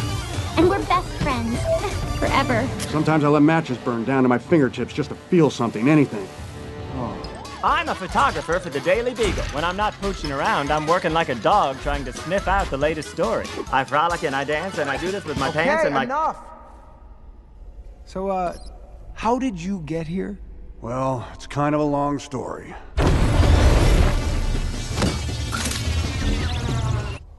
Maybe not that long. And now we're just trying to find a way home. The only way home is back through that collider gizmo. The only trouble is. One of us has to stay behind and destroy it. I'll do it. All right, we are at our top five of the decade. Okay. Yep. My number five is a film from the year 2014. It is directed by a man named Paul Thomas Anderson, and it is Inherent Vice.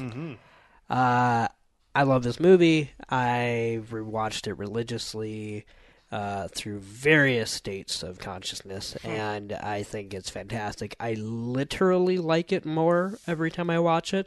Like sometimes I say that as like a catch-all of like, yeah, I notice new things, but like this is a genuine like my appreciation actually grows in esteem uh, every viewing, and and I think there's a good reason for that. I think it's um, fantastically casted. Uh, I think it is doing such a challenging thing in actually adapting something that is virtually uh, unfilmable prose and yet doing it so well. Um, but the entire ensemble here makes it work, and the all the technical merits of it, I think, are fantastic. From Jonny Greenwood's kind of atypical score uh, to the soundtrack itself to the cinematography, um, but there are so many little details here that get uh, the story so right that it, it's one of those things where it's even though I said it's unfilmable, it's like once these choices were made, it almost became predestined to arrive in the screen. Like, for example, you know, the addressing of like how would you get Thomas Pynchon's like actual prose to convey any real sense of meaning in the context of you know uh, a visual fluid uh, movement of audio, video, you know, on the screen? The answer is have Joanna Newsom of all people be uh, sacrilege the or sortilege the narrator of some of his best passages in that movie, and she overhangs throughout the entire movie in a very angelic and just awe-inspiring presence. And um, the plot of this movie is one of those things where it's like I know that's one of the things to get hung up on because it on the one hand makes no sense or it's extremely convoluted or whatever. And while I actually have come around on the idea that it's quote unquote I don't actually think anymore that it's beside the point. I actually think the plot's pretty straightforward. It's just it's not point A to point B. It's A to B to C to D to E to F to G. And it doesn't matter if you don't remember A by the time you're at L, you know what I mean, mm-hmm. whatnot.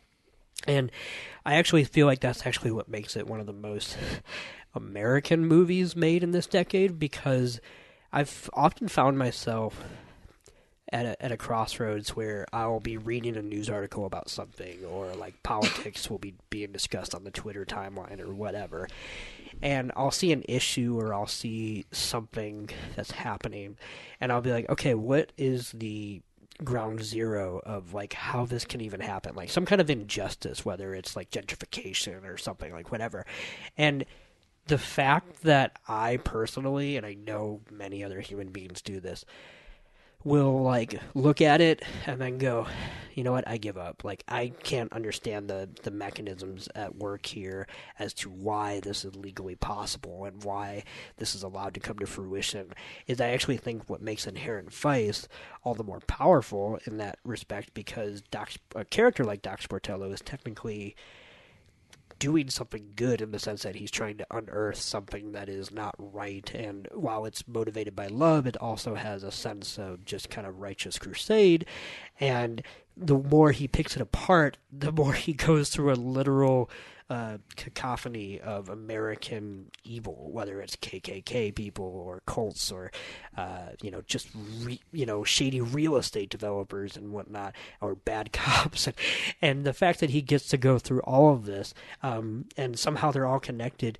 Like maybe I've taken one hit too many, but I don't think it's a jump to say that conspiracies are sometimes true. You know, like sometimes the most evil thing you can think of is actually just the straightforward truth. And the only reason why it perpetuates is because it seems so fucking stupid or so uh, convoluted that no one wants to pull on that thread because that takes way too much work. Yeah.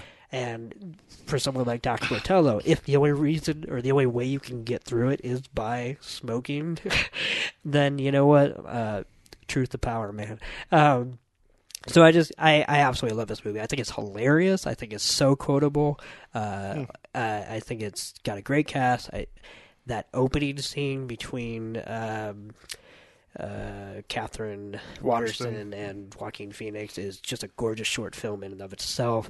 To the final moment of them driving off together is, I just think it's a spellbinding film, and I think it's so underappreciated because I understand the hesitant to truly grasp onto it because it is such a weirdly singular experience that it is not, you know, it's not. You, you're doing a lot of homework to have to watch it, so to speak, and follow along. But honestly, I just think if anyone truly watches it for the first time or wants to rewatch it, just the point is to go with it rather than uh, be on top of it. And uh, and in that respect, I think it's one of the greatest cinematic experiences I've had all decade. So Hmm. Wonderful. Inherent Vice from 2014 is my number five. Good stuff. Uh, I enjoyed that on the rewatch, even though I don't love it necessarily. I have been meaning to go back to watch Phantom Thread again, as I have not seen it a second too. time. Yep. But um, looking forward to PTA's next feature as well. You know, I like that guy. Aha. aha. Speaking of people that Nick likes, uh, my number five is a Steven Soderbergh film. Ooh. Yeah. Oh, Oh. I figured it out. Oh, did you? Yeah.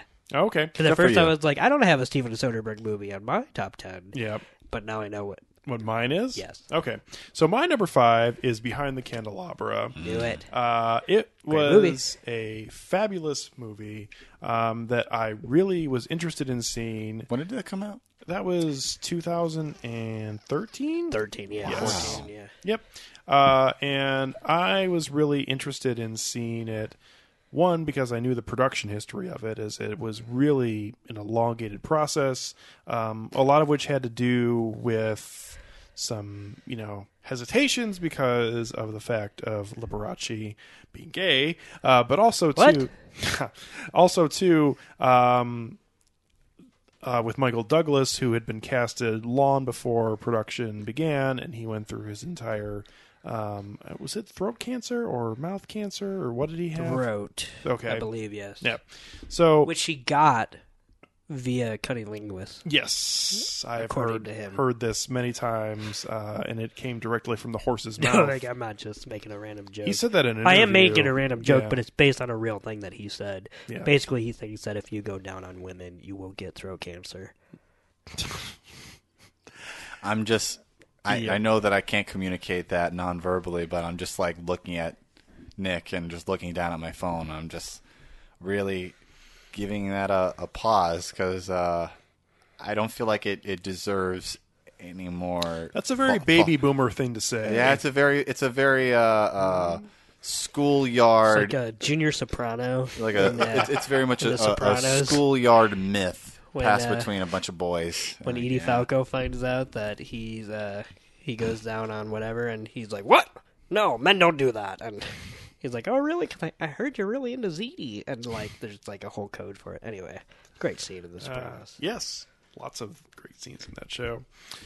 Uh, anyways, Behind the Candelabra went through an elongated process, which I, I had followed on, you know, for many years actually before it actually came to fruition. Um, but also, too, huge fan of Las Vegas history, um, so that played into my interest in this. And this film 100% delivered uh, to what I was hoping it would be, necessarily would be, but also at the same time what you know it ended up wanting to be. Um, Michael Douglas is giving just a very over the top performance as Liberace, which I think is the only way anyone could have ever played it. Um, but I think the relationship between he and Matt Damon's character Scott Thorson is really what drives this this film home. Um, and that's the driving force behind how this film was made. Is this is what Scott Thorson's what his side of the story is, whatever truth that may be. Um, but at the same time, this is a pretty fascinating view upon a guy who honestly is just pimped out of a um, bar by Scott Bakula, who is in just absolutely the scout for yeah, I was gonna say clearly ass. a recruiter. Yeah. He's he's looking and checking for new young people who may be gay and bringing them to Liberace for him to do with what he will. Um, he has uh, Cheyenne Jackson, um, who was recently in the Watchmen uh, show. What's his character's name? Billy something. Billy Litterwood, I think. Yeah, okay, that sounds right. Uh, actually, he has probably my favorite moment of the of the entire film. Uh, it comes early on when he's eating some sort of some sort of dish that has ketchup in it. Uh, and Liberace says something like, "If you get ketchup on your sequins, or uh, I'm gonna be very angry," or something like that. And he just like, like anyone would give a shit. Just the way he responds is just uh, so. He's very over. Oh the- yeah, the show and um, also he's married to a woman uh, Hmm. in the in the background, so he wants someone to take him away and bring him back to his wife. Uh, everything happening with that is fascinating, but then we have Matt Damon's character get involved, and and we see really the error of the ways of anyone who has involvement with people of power, uh, of them just being almost Like di- engrossed like by dish towels. You just use them up and then you just throw them well, away. but if you're the person who's on the receiving end, uh, especially in this time period, it was very glamorous. It was very exciting. It Mm-hmm. was he was you know he was buying him station wagons and rings. This is great. He's buying him a station wagon with piano keys on it. Oh, um, the. The set design is so tacky, Yeah. uh, and so perfect, So period perfect. yeah. Um, there's actually a lot of really, really, really good performances in this film, and not just Douglas and Matt Damon. and a lot of random cameos. I mean, It like did. Dan Aykroyd is in it. Yep. But I mentioned Scott Bakula, who's very good in it. Dan Aykroyd is in it.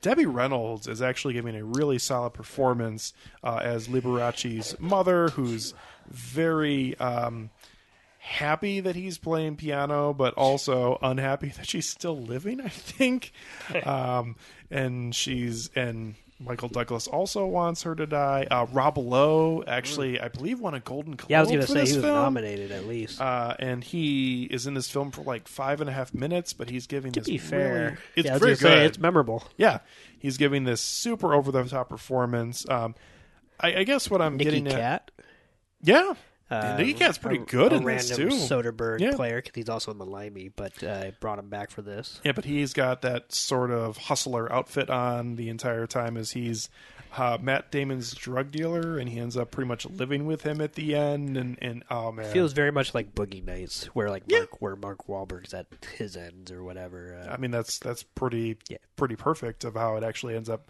being for Scott Thorson in this film.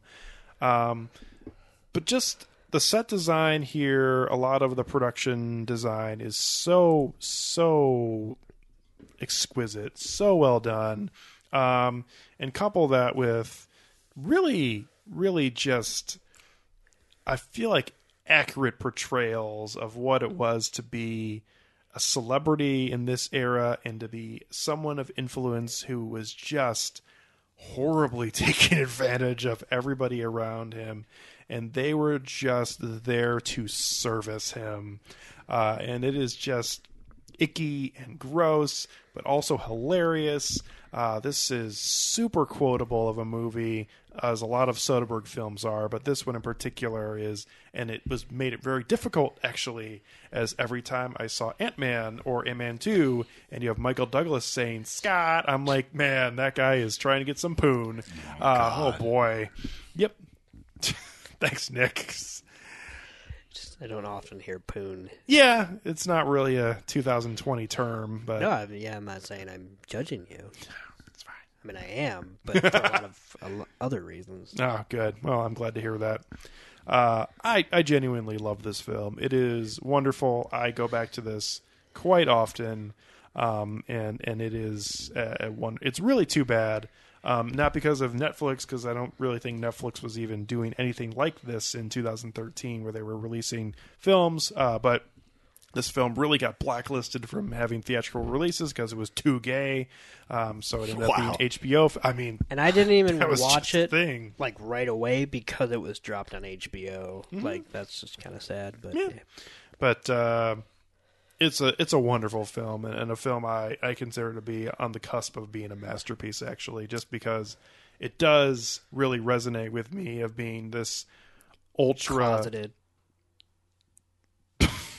oh, thank you yes What were you gonna say? it wasn't gonna be that but great By the way, I just want to point out how crazy it is that I have no Steven Soderbergh in my top ten. that is But I feel like if I looked at the actual films he made in this decade, they're not as like I love them all. he also was retired for like two and a half years true, so and he did great TV that. work. Anyway, Mhm. but Yeah. yeah. Yeah. So, anyways, uh, I'm a huge fan. It resonates with me because of the Las Vegas angle. uh, I was going to say, but thank you for taking it that way, Nick. Samsonite. I was way off. So, Behind the Candelabra is number five on my top 10 of 2010 2019. Okay. Now, Jack, I want to talk to you about doing some surgery on Scott here. What? Fine. What would you like me to do with Scott? I want you to make Scott look like this. Can you do that? Oh, I see. Oh, yes, I think I can do what you want. He's gonna need a nose job. And I'm gonna have to restructure his cheekbones and his chin with silicone implants, but it's not impossible. But first, we gotta slim him down. I have a terrific diet the California diet. Guaranteed loss of 15 pounds in four weeks. My number five is 2017's Blade Runner 2049 by Denis Villeneuve.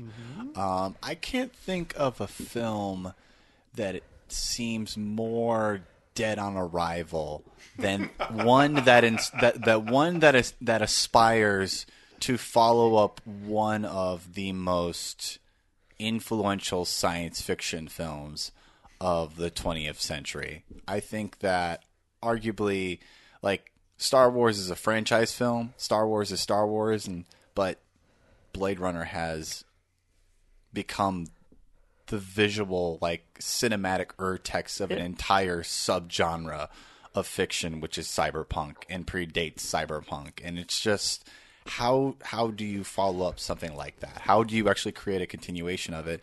And i think that denis villeneuve like to his credit he gave it a pretty damn good shot. Um, when I first saw the film, I was left a little bit cold by it, but upon subsequent viewings, I think that the uh, the visual form language of that film is a a very savvy continuation of what was so influential in the original Blade Runner. I don't think that it's going to go on to be as like influential as the original. I don't think that it possibly could, just for the fact of precedence. Uh, but I think that it entirely makes sense and is plausible within its own continuity. And really, I, I admire that film for just the fact that it shows that wanton, like, ultra capitalism eventually does met out its own consequences. That this world that seemed to burn so bright that we would call it hell on earth eventually freezes over. And now it basically shows a world that is a husk of its former self, and that the people who have to eke out a, a, a, a an existence on the face of that planet are really just waiting to die. It's very bleak, but in that bleakness, there is sort of a an, an a silver lining of hope that you are able to at least like eke out your own existence and your own life and meaning, whether you are human or not. So that's why I like Blade Runner 2049. I will say, uh, Blade Runner 2049 in this decade is one of my biggest turnarounds, in which I was not a fan of it when I saw it in the theater. Yeah. Part of that is because I'm actually not a big fan of the original. I like it for Yeah. sure, but I I've never considered it like one of my go-to classics or anything like that. Yeah. So I was already kind of predisposed to be like, we'll see what this is, whatever. But I now not only like Blade Runner 24 and I pretty much love it, I also prefer it to the first film, and I very much uh, appreciate what Denis Villeneuve was able to do with it. I think that there are definitely improvements in Blade Runner 2049 over the original Blade Runner. I know that's sacrilege among fans of the original, but I think that this has a far more um, parsable through line because Blade Runner feels like a it is a neo noir detective film about nothing. Yeah. Not to mention, if you actually take any noir, whether it's neo noir, Yeah. sci-fi noir, whatever, a lot of time the plots are the worst part of noir films. Yeah. because they're just boring set pieces of like, oh, now I found out this, now I found out that, now I found whatever.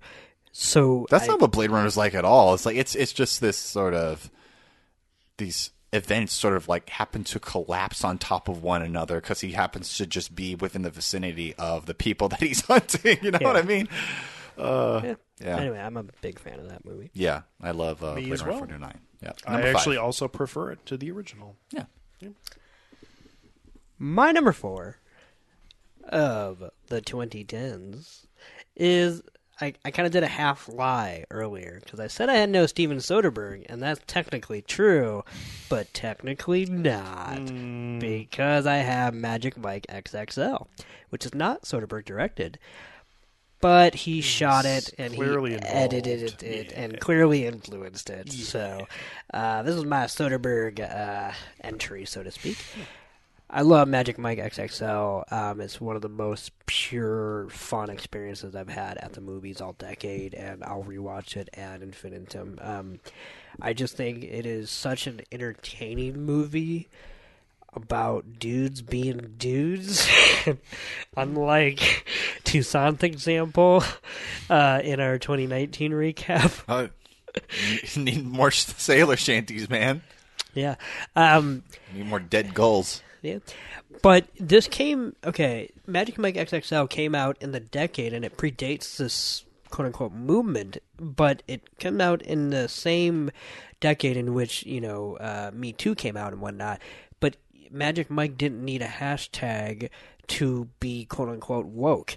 It uh, Magic Mike XXL came out and it entertained and validated female pleasure and the gaze and desires in a way that just is so rare in cinema while also being a dude movie. Like I don't know how it did it, but it did. And the fact that it is so charitable towards every single audience member of any size, color, and whatnot, and does it with no hint of either shame or condescending wokeness, um, and it's just able to actually pull it off uh, seamlessly. It is like a strip show act. It's like I shouldn't. You know, I'm watching it and I know I'm being tricked, but also like, you know what? I'm gonna get into it. And I think everybody in the cast is fantastic. This is like the Is most. that Amber Heard who's in this? She is, and she's actually good in it. Yeah. Compared to some of the things she's had to do, which I actually think she's good in and of herself, Mm-hmm. but she unfortunately is gets straddled with a lot of like hot girl roles that have nothing to offer. Yeah, I was just trying to remember if she was the main female because it was She her, is, yeah. and then it was was it Andie MacDowell? Yes, Was the- yeah, as okay. the the owner of that house. the glass slipper. Yes. Yeah. Did you Peggy? Hey, at least they didn't bring Alex Pettyfer back for this. So That is correct. No, they literally trimmed all the dead weight uh, with him and his sister in that movie, which is unfortunate, but whatever. Um, but and even Matthew McConaughey, who actually obviously he's actually great in Magic Mike, but he has no place in what this movie is actually trying to do. Obviously, so they didn't shoehorn that in.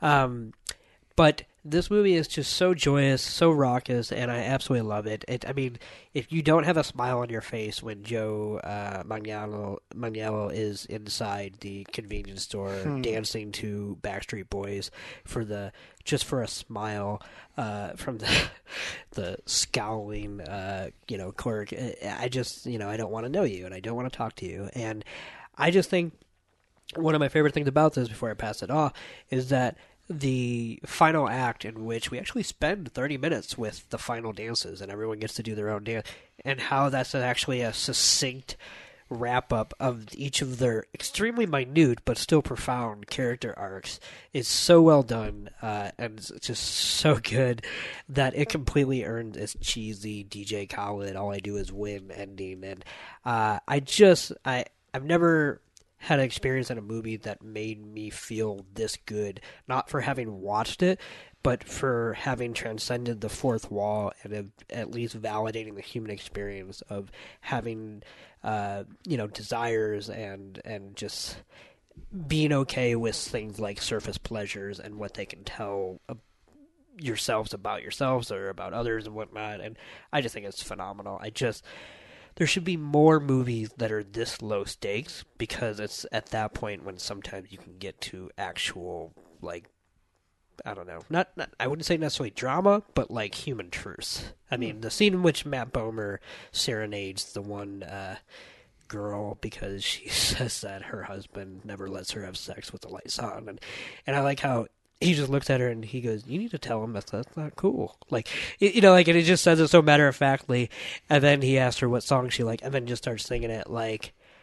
That was a moment for me when, like, I was like, "Oh boy, I don't know where I am on the spectrum, but I'm starting to lean a little bit in the other direction that I've usually felt." 'cause Matt Bomer's got it going on. Yeah, um, it's such a s- small part of this film, and actually was probably an easy thing to write in. But um, to what you're talking about, I also too uh, like how Joe Manganiello um, has this huge, long monologue about how he doesn't want to be a fireman anymore, and how he always had to be a fireman, and he doesn't want to be a fireman anymore.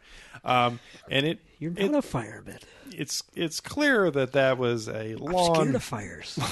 long bent up thing with him, even though it is somewhat played for comedy.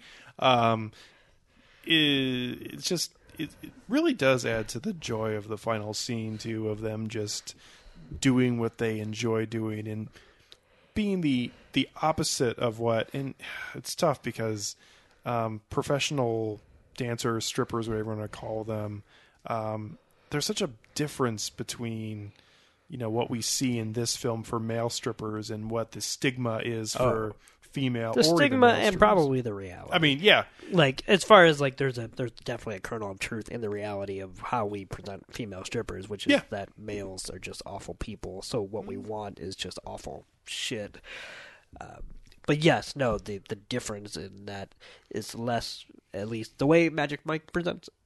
Well, it, the way Magic Mike presents it, a it's probably true, but I mean, I don't necessarily, I, I don't know, but I'm assuming that a lot of male strip places are not what we see in Magic Mike Double XL.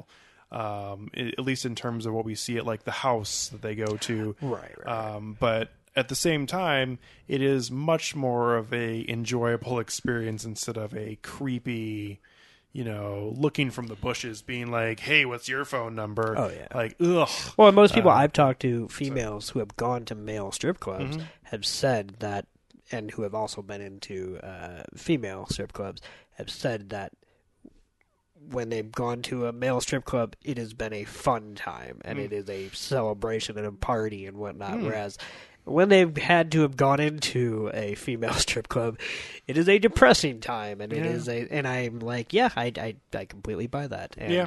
Um, Okay. One other shout out I Mhm. want to give about the movie is that it also there's been some great writing about how it's one of the few modern films that actually lights up uh, black bodies in a Mm. visually uh, representative way instead of because so many times a white filmmaker will not actually set any lightings or gels or anything up there if they have African American uh, actors on their movie any differently when they're on the screen than when the white people are on screen, despite the fact that all skin tones require different lightings and whatnot. And the entire sequence set at uh, Jada Pinkett Smith's house is lit so gorgeously and with actual uh, that in mind, in, and you can see it in the blue and red gels that uh, just bask over these black Adonises. um, and I just love it that that, that kind of care and thought is put into uh, every scene of this movie. So, uh, yeah, that is my Soderbergh choice of the year, which is that I, as much as I love Soderbergh, I also love the generation that will be influenced, hopefully, by him. Hmm. Speaking of influence, this was uh, this was kind of an early performance for Donald Glover, wasn't it? At least in terms of mainstream. Yeah, he well, he was on the show Community for about four or five years, but it was probably the first Okay. film he was in. Okay. uh, at least in a big role, uh, Mhm. or at least a minor role, or whatever. Uh, that scene though is one of my favorites when he's in the car. Well, they're all in the car, Mhm. and there are actually three different conversations happening, and the sound mixing is actually capturing all three conversations simultaneously. Somehow, nobody is talking over each other, and yet nobody is also waiting for other Mm. conversations to die down, and the sound mixing is never ever telling you which conversation is quote unquote more important or more uh, pressing to listen to, and that is a microcosm for the entire film, which is that everybody's arcs are happening simultaneously and in some of the most profoundly impressive ways uh, that never called attention to itself. So, Magic Mike XXL is my number four. Wonderful. Uh, number four on my list is actually Wes Anderson's Grand Budapest Hotel. Uh, Today it was announced that the Criterion Collection will be putting it out officially. Oh wow! Look at that. We all knew it was coming. Yeah, but now it's official. Very good. Uh, this is just uh, the best work that I've seen Wes Anderson put out. Um, I know a lot of people who are very big fans of his, Nick included, um, really do love this film, but don't necessarily think it's the best work he's done. Um, and maybe it's because it is definitely a little bit more mainstream, but I um, very much enjoyed seeing this, and it really turned me more into a Wes Anderson fan, which uh, you know is is something that's great for anything, whatever it takes to get you there. And now uh, I feel like I've seen almost all of his films. I think the only I haven't seen his first one, Bottle Rocket, and I haven't seen The Life Aquatic. I guess that's not true. I haven't also haven't seen the Darjeeling Limited, but You've seen um, the three that most people consider to be his yeah, weakest. and I, and I've I've you know Not I've- me, though. Well, uh huh. Um, but Grand Budapest Hotel uh, is just a wonderful ride. It is a extremely funny movie. Um, very dark humor, but also very just real humor throughout. Um, the just somehow having the narration sneak in talking about um, flowers in the in a box that was the size of a child's coffin. Um, I don't know how you write that shit, um, but Wes Anderson put together a wonderful script with this. Um, his films are always wonderfully casted, but this one was at the top of the heap for me in terms of way the casting was done. Um, Ralph Fiennes perfectly casted as um, Gustave, uh, along with uh, a first and unfortunately not last performance of Tony Ravioli, Tony Revolori, uh, as so uh, weird because he's so good in that movie. yeah, but that Spider-Man role he's been in is not so hot. Oh. Um, this is a somewhat early role for Saoirse Ronan, who all I just saw today has four Oscar nominations already on her career, and she's only 25. pretty good. So that's pretty impressive. Um, and this movie uh, has the different layers to it, which you only really spend most of the time in the time of the hotel's prominence, uh, the timeline. Uh, not timeline, but really the era uh, in which uh, Monsieur Gustave is alive. Um, but you have the four different time periods that we go throughout the film, um, and it adds such great depth to the movie as it makes the whimsical nature that you are seeing feel real and authentic. And and you're seeing it through the perspective of the reader who you see at the very beginning who's reading the story about the author who is reading the story telling the story about the hotel owner who's telling the story about the the person who is the concierge at the hotel. Like it just um it just adds so many different layers to the story being told and how it turned into this ridiculous legend of this person who's honestly was probably just a fucking guy who worked at a hotel. Um, but it is this magical story about this murder and this terrible character who's wonderfully played by Adrien Brody. Who calls someone the F word? and I'm not talking about fuck. Um, it's, it's you fuck. yeah uh, it's it's just a romp. It's a, a great movie, and um, it's it's one of the first movies that I would say that myself and my wife Emily truly shared together that we both loved very much. Um, and we just previously watched this again about a week ago, um, and we both just laughed hysterically through most of the film. Um, but also, too, this film has some, and that's one of Wes Anderson's hallmark he's got some great, super deep moments in this film that are really sad um, and and really go all the way to the other side of the spectrum. So yeah, Grand Budapest Hotel, just just a wonderful picture and. um, Really, to me, the highlight of Wes Anderson's career so far. And it kickstarted Tilda Swinton under heavy makeup. Yeah, yeah, yeah. Uh, no, but it's a wonderful, wonderful movie. I love you. I know. yeah yeah it's it's funny. It's it's great. And it's um it's just it's i don't want to say shocking. I don't think that's the right word but I, I mentioned the adrien brody moment. But there's quite a bit in this film just watching it again. That's a trademark too, though, as far as uh, kind of injecting this like weirdly puerile crassness into something so picturesque and, uh, and storybook Mhm. and whatnot. Uh, and he's so good at that. yeah and it was wonderful here so yeah uh huge fan and uh number four on my list is the grand budapest hotel Okay, number four on my list is 2012's Holy Motors. Eh? Yeah, I remember watching this. My uh, top twenty.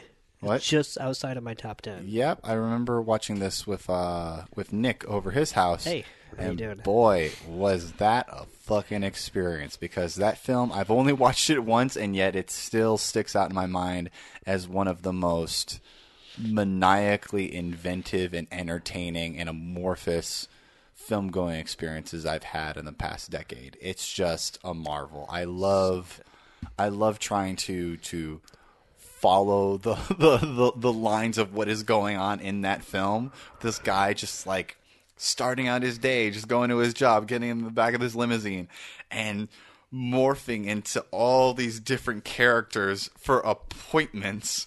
And then somehow having rendezvous with people and people dying and like all this other shit, this chaos just constantly just consuming this man's life. He seems to be like living other lives like alongside his own life, and it's just I it, it's it's baffling and it's so incredible. And that ending uh, is Yeah. just uh, After all that, and you still think that there's no way that the movie could somehow surprise you. exactly and it- and you're it just like, does. oh, okay. Yeah. Sure. Oh, okay. This is well. I guess this is something in this universe then. Yep. Um. Yeah. I. It. It. There's it- also some. Oh, sorry. No, continue. I was gonna say, despite the fact that it's so crazy and chaotic and manic, and there's weird just detours or whatever, Yeah. there's also some great moments of like, uh, I would say, minute things like where things aren't that weird, but it's weird that we're spending time on it, Right. like the um the Within the motion- context of the film. motion capture sequence. I was thinking of that. that I was thinking about that and L. Like I don't know what the fuck it is with French cinema, but they have just the weirdest conception of what the fuck video games are. Like it's just they But they, it's so they good. they don't know what the fuck video games are, and at the same time they know them better than anyone else, Yeah.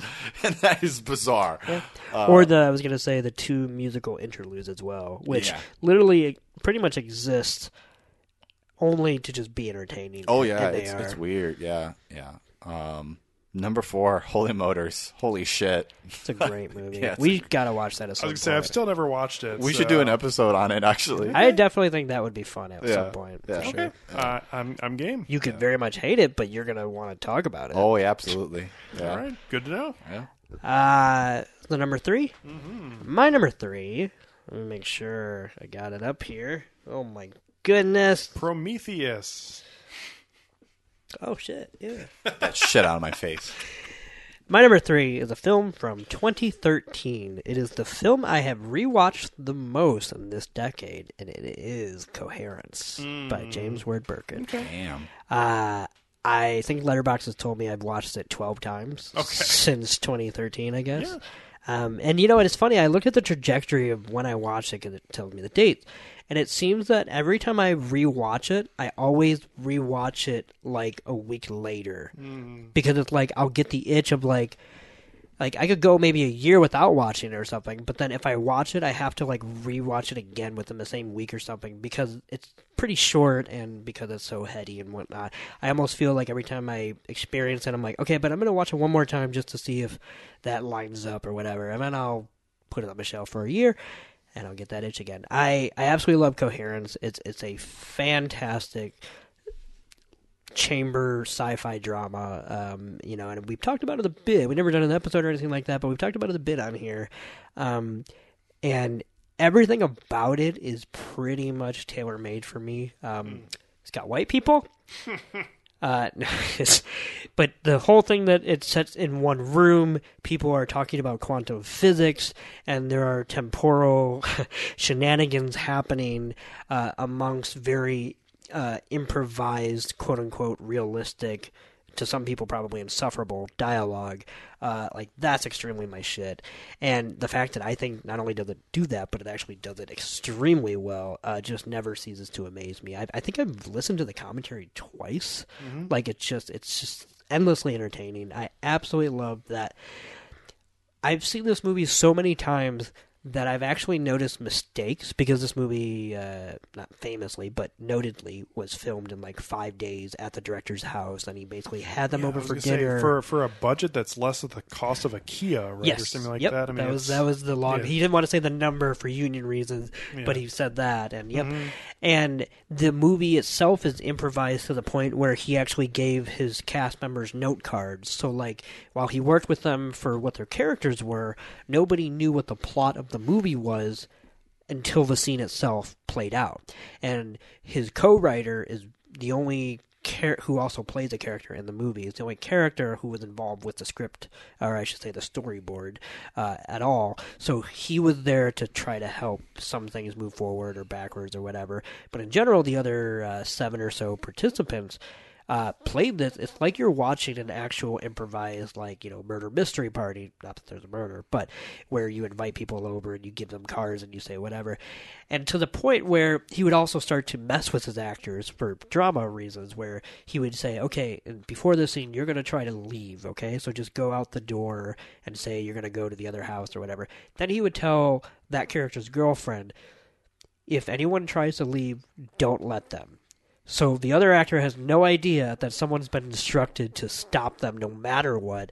And it's up to that actor to essentially either give up in the face of that or to you know to move forward and there's so many moments of like that where you can see its true spontaneity um, uh, in the face of this kind of improvised acting and yet they're all keeping it incredibly straight and which that's kind of mind-blowing to me that there's a lot of heady philosophical quantum physics stuff happening and yet for the most part they keep it all straight. And one of my favorite things though is that during the centerpiece where they all start really hashing out what they think is happening it's kind of in the middle of the movie um, one of my favorite things is that and i listened to the commentary because it kind of bugged me for a second but they get it wrong like in the dialogue they're having they're they're saying something and it's almost factually wrong to the point where even the movie doesn't play out like that and in the commentary the guy goes so in this scene, they're explaining what's happening, and it's almost weird because it's almost like they're explaining it to the audience, even though technically what they're actually doing is talking to themselves because they didn't know any of this was going to happen to begin with. So they're actually trying to figure it out. And the director said that one of his favorite parts of this is that they get it wrong, and he actually appreciated that because it's because they were having a real conversation and because that's the conversation they would have had. And he goes, I didn't need them to spell it out for the audiences, nor if nor is it the fact that if they say something, then that must be the concrete script that they follow. And so he goes, there are a few, you know, whatever. And so once I kind of put that out in my head, I kind of chalk up any of the weird uh, inconsistencies up to that kind of whatever, which is that technically speaking, there is no right answer to any of this because it's a weird science experiment, you know, quantum physics thing. Um, but the fact that he just had fun with these actors, I, I, I just absolutely love it as a production, and I just think it's one of the most entertaining movies I've ever seen in my life, and I can rewatch it any day of the week. Um, I think the thing I was most happy about was that I heard about this movie. I heard that there was going to be a movie that dealt with this kind of topic that was going to be set in one place. And from the moment I heard about it, I was so excited for it that I also thought it was probably going to disappoint me. Mhm. And it actually ended up, like, for better or for worse, it was exactly what it was billed as. So for that reason alone, um, I think if you've never seen Coherence before, you should at least give it a try. Um, I think for the most part, anyone I've recommended to at least enjoyed watching it. I did. Yeah. Yeah. So uh, it's fantastic. Yep, I uh, was very close to putting a not a not really close, but it was in the running to be on the edge of my list. Uh, another film that is not exactly like this, but what somewhat say. similar. And that was a fabulous film called Another Earth. Um, that was just, I think it was a Sundance film. It Yeah. was fantastic. Um, Similar low concept, high sci-fi type thing. Yeah, yeah. has a great ending. Uh, it's a very, very good film. So, but yes, Coherence. Uh, even though I haven't revisited it probably since the second time we watched it together, um, I'm I'm still a fan, and I'm someday I'd like to watch it again. It's so, ironically James Ward Byrkit gets a shout out in your letterboxd profile to this day. yeah, Yeah, because you said something about you don't care if it's a big budget of this or of a low budget of a James Ward Byrkit film. Oh, look at that! Yeah. Wow, I haven't. I clearly haven't read that I was, in a while. I somehow I read that like the other day, and I'm like, I wonder if he knows it still says it. Not because of like you would not stand by it, but because I'm like, I don't think he would have randomly name dropped James Ward Byrkit in like six years. No. yes. No. Anyway. Well, that's okay. It was Sta- adorable. stands up though, Yeah. obviously. So huh, look at. I need to read my profile again here. It's actually kind of long. It's way too long, but that's all right. Uh, number three on my list is uh, actually a film that I would say I'd actually probably rewatch more than uh, maybe not my top film, but um, more than almost anything on my list. It's a film that, for whatever reason, uh, and and actually when I was doing my list, this started at number like seven or eight, and the just more I thought about, it, the higher it rose on my list, and ended up where it uh, ultimately ended up at number three. Um, but it's a film that really highlights what I did with my list, which is films that I do think are absolutely exceptional, but also what I just personally love as a film. Um, and this film is really exactly that a film that I always, for whatever reason, just keep coming back to and keep being fascinated by um, and just keep watching. And that is uh, the 2015 film Steve Jobs, which is number three on my list. Um, this movie is always interesting to me because of the inclusion of the just frenetic dialogue uh, that was written for this film by um, Aaron Sorkin. Uh, wonderful performances here, especially from Michael Fassbender as Steve Jobs, who's giving one of the best performances of the decade, in my opinion, in this film. Um, great acting from other people, including Kate Winslet, uh, Jeff Daniels, all the way down to um, like John Ortiz, I believe his name is, who plays the journalist who's here every now and then. Um, but this Michael is Stuhlbarg. Yes, he is in here uh, playing a, a punching bag for the most part, and Oh. obviously a pretty solid performance from Seth Rogen as well uh, as Steve Wozniak. But this this film is is always to me f- really really fun to watch. Um, I feel like these are the kind of people that I'm always most intrigued by, which is terrible, which is these super smart, super flawed people who um, have this just unbearable sarcastic um, personality um, where part of steve jobs earlier on and actually later in the film uh, is he's a, just a terrible person for the most part. Um, and the way he treats both his friends, his coworkers, his reports, his bosses, his family members, his actual friends, whatever, is pretty much just trying to destroy himself. Um, but also to how well this film connects what Apple was doing in its previous life to what it ended up doing today um, is is really really incredible um, and super relatable too because it's fun to watch a film about a company that existed and what they were doing really prior to what made them what they truly are. Like Apple is one of those companies right up there with like Amazon and Google as a staple of modern American I don't know if we want to say industry, but American business. Uh, and they were really big then too, but they completely collapsed and were like on the brink of being out of business.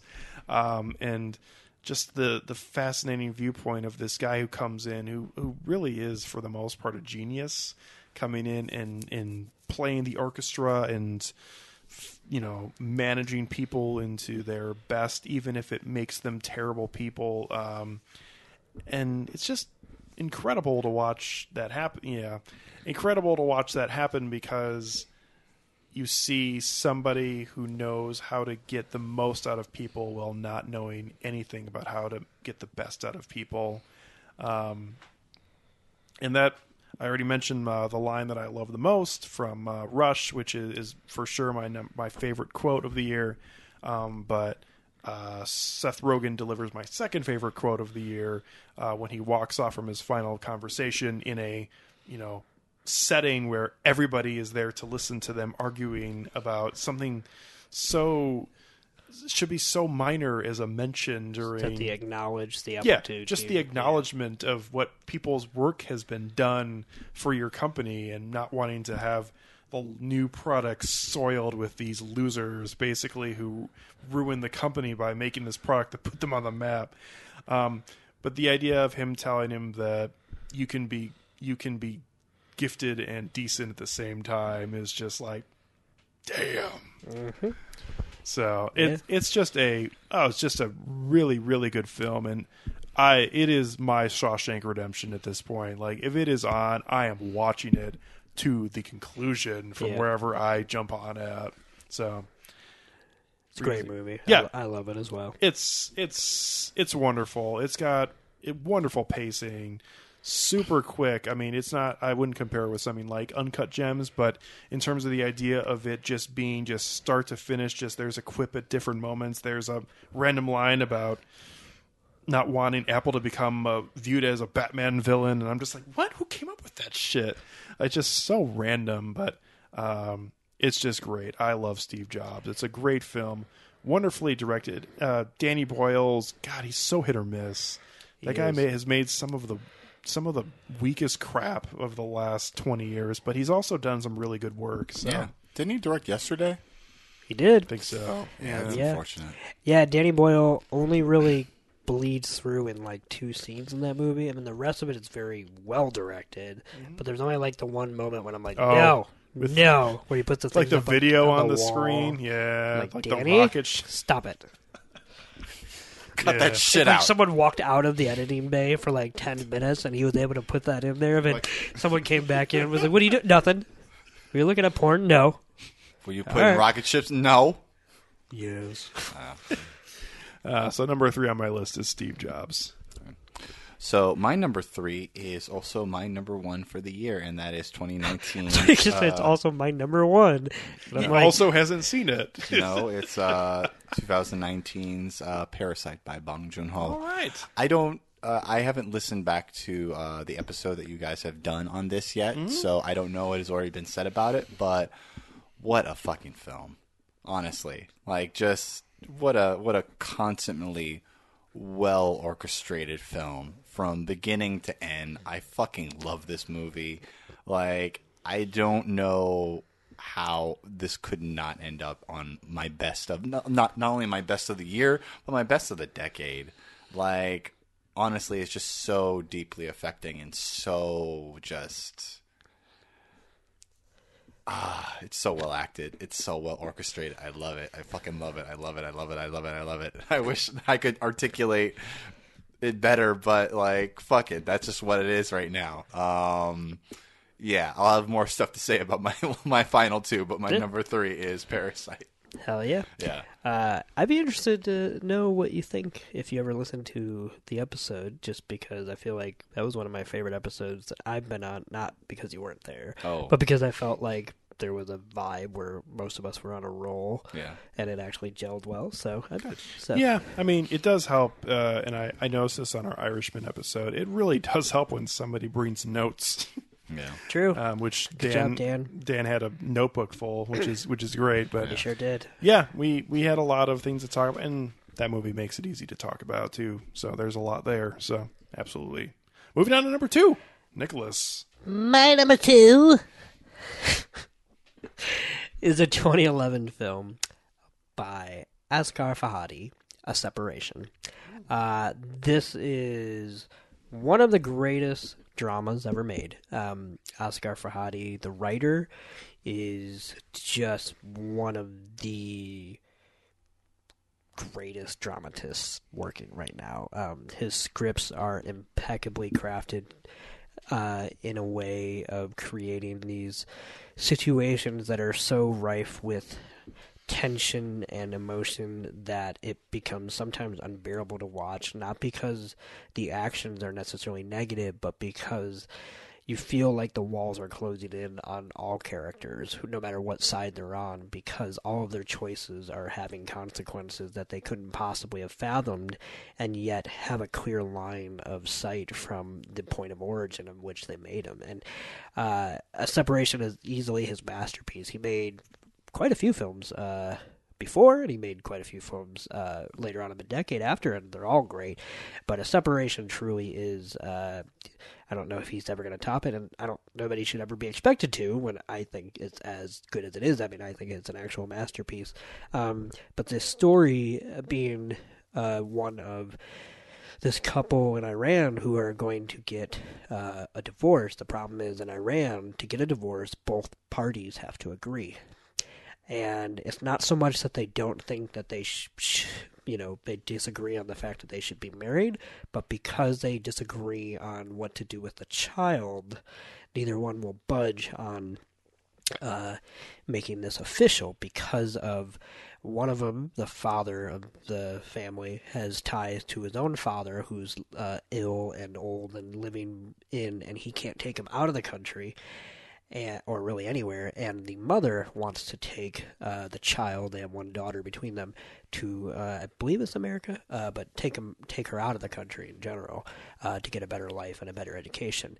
And the conflict therein is, you know, the father is put in an impossible situation of who is he supposed to be more allegiant to, whereas the mother is kind of also looking for an independence that she hasn't really had since she got married, and and all of this is so well done, and yet that's only the backdrop because the actual crux of the story comes in the expense of a minor character who suffers uh, an indignity that starts to unravel the entire situation. And um, I won't spoil it for anyone who hasn't seen it, but it's a powerhouse drama, and it is just so well done to the point where it's amazing to watch from start to finish uh, because you um, not only get wrapped up in the drama of the marriage and how it's unfolding, but once you start to get all the pieces as to this um, uh, incident that happens uh, on their property, basically with the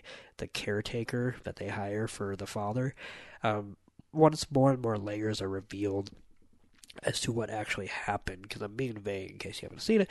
Uh, but it just starts to shed more and more light on the complexities of perspectives and what you bring to the same situation. And of course, that illuminates one of their problems in their marriage, which is that neither one of them are wrong, but that means neither one of them can be fully right. And uh, it's just a gorgeous examination of that. And of course, it's very illuminating as an American to watch and see a culture go through things a little bit differently, and um, yet the themes are still the same universally because obviously divorce is a very big commodity in America. We may go about it slightly differently, but it is, uh, you know, in every neighborhood and whatnot, Mm. and so you know, you, you always to to see it done differently can kind of expose the fallacies of the way you're doing it and really just how it's awful no matter how you do it and there's no right way to do it. And uh, that it's one of the best final shots of the decade because I will say considering it's not pertinent to the plot, I will spoil the final shot, which is after the incident is taken care of and completely resolved, that doesn't actually have to do with their marriage, but then they get back to the business of what they're going to do. The judge rightfully says, okay, you know what? The two of you go out, send your daughter in. I'm going to ask her who she wants to stay with. And the two of them go out to the waiting room, and that shot just lingers as they sit there awaiting their sentence essentially by their own child and now that child's been put into an impossible situation one that she's inherited because her parents are not able to reconcile their differences and it's such a gut-wrenching thing and we have to sit there with them as the credits are just rolling past the screen and Mm. and they wait to see how their lives are going to be irrevocably changed I've still only seen it the one time, and I, I need to revisit it again. It's, so good. Once again, good. watching it in class, like yeah, like I feel like watching in Kurosawa or something in class is not that harmful to something like Kurosawa because those movies are so good, but also so technical. Like you can be like, here, look at this shot, whatever. Whereas I would say low key dramas like poetry or this one, which is way more masterful, uh, separation. Some of the subtleties get slightly lost in it because I, I think sometimes the professor pays too Yeah, close attention. you know, to we we we and that was the we- last day of class too. Yeah, it separation. was. We, we we rag on that a little bit, and it, it is definitely earned, especially that animation thing. But you know, we watched some really good films that I would never. We have, did. If I mean, I would Yeah. never watch poetry. I had Um, actually never seen poetry either. Yeah. So um, uh, we watched uh, a couple other films. The one about the the two bombers was I thought pretty Paradise Now, yeah. Yep. Yep. Um, and then also too that Osama film was Yeah. just just pretty fucking depressing. Absolutely. Um, but Tampopo. I love Tampopo. Tampopo's great. Yeah. No, I mean we watched good movies. It's Yeah. just sometimes the context I is got you. important. But no, Um, Separation is very good, and I, I've been meaning to go back and rewatch. And that foreign film is not really something that I've truly gotten into yet as an actual something I love. gone out of your way or yeah, whatever. Yeah. But I but I'd love to rewatch Tucson. Have you ever seen that or, or not yet? What? A Separation by Nope. Asghar Farhadi. Nope. Yeah. Okay. One of the greatest films of all time. I want to check it out now. It's very good. Okay. We'll, we'll do an episode on it one day. Yeah. Okay. My number two. A Very good. Separation.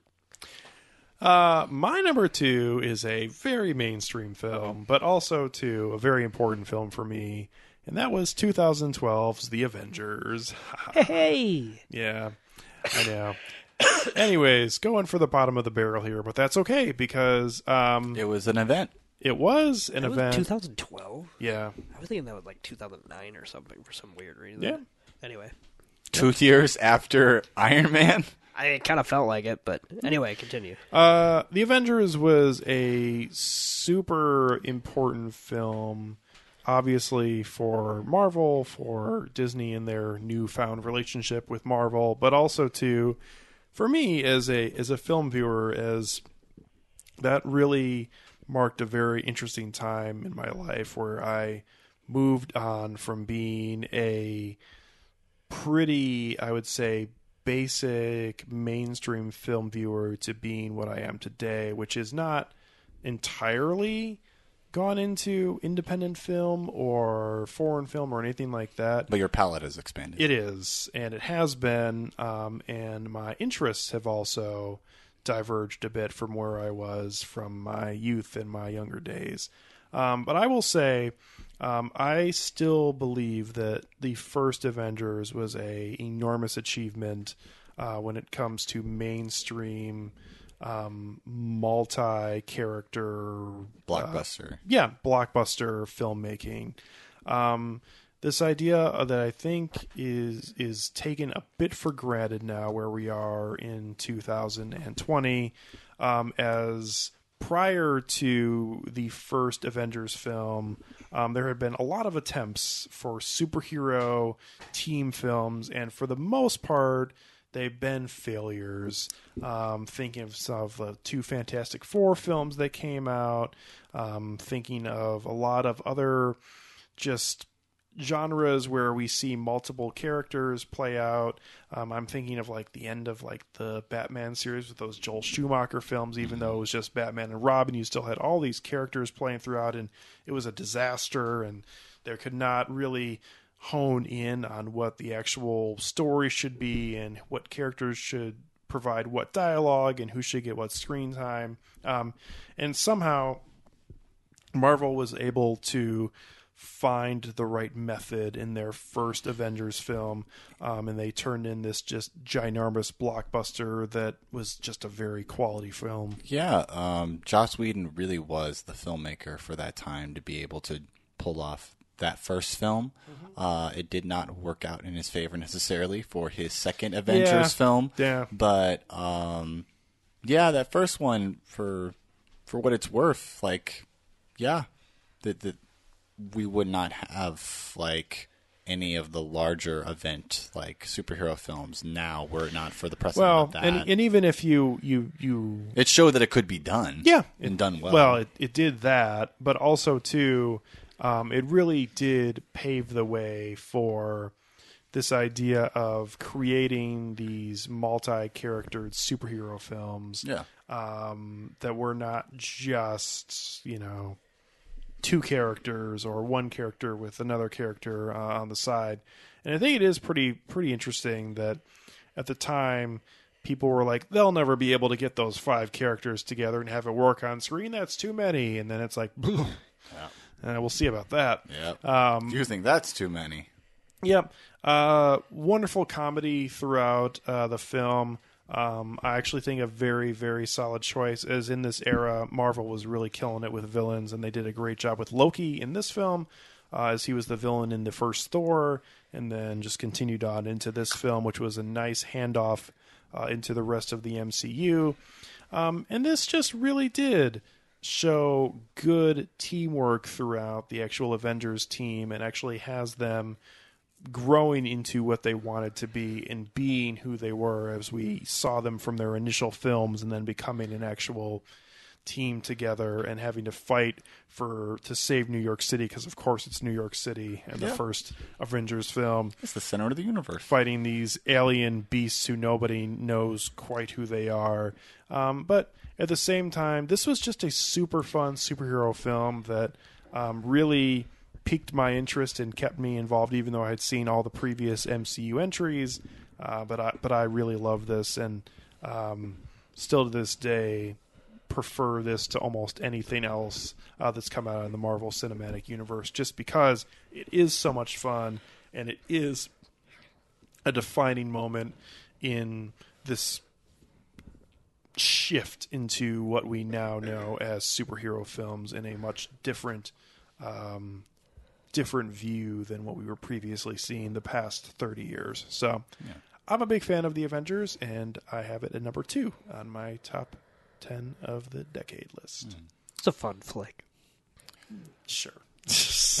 Another fun flick is my number two. Yeah. Uh, Age of Ultron? No, my number two is Park Chan Wook's The Handmaiden from 2016. Also in my top 20, just outside of my top 10. Yeah, So this good. this film is such a such an exquisite Swiss watch of an erotic thriller that really it it it it, it transcends like the, the the sort of uh mainstream appeal of its eroticism to just being a well crafted story that like through its like third act it's like I have no idea how the fuck we got here, but I absolutely have to see this through to its conclusion. It's just so riveting and it's just awesome. Um, I love the cam work in this film. I love the acting in this film. I love the the score. I love just the cinematography. It's just so fucking good.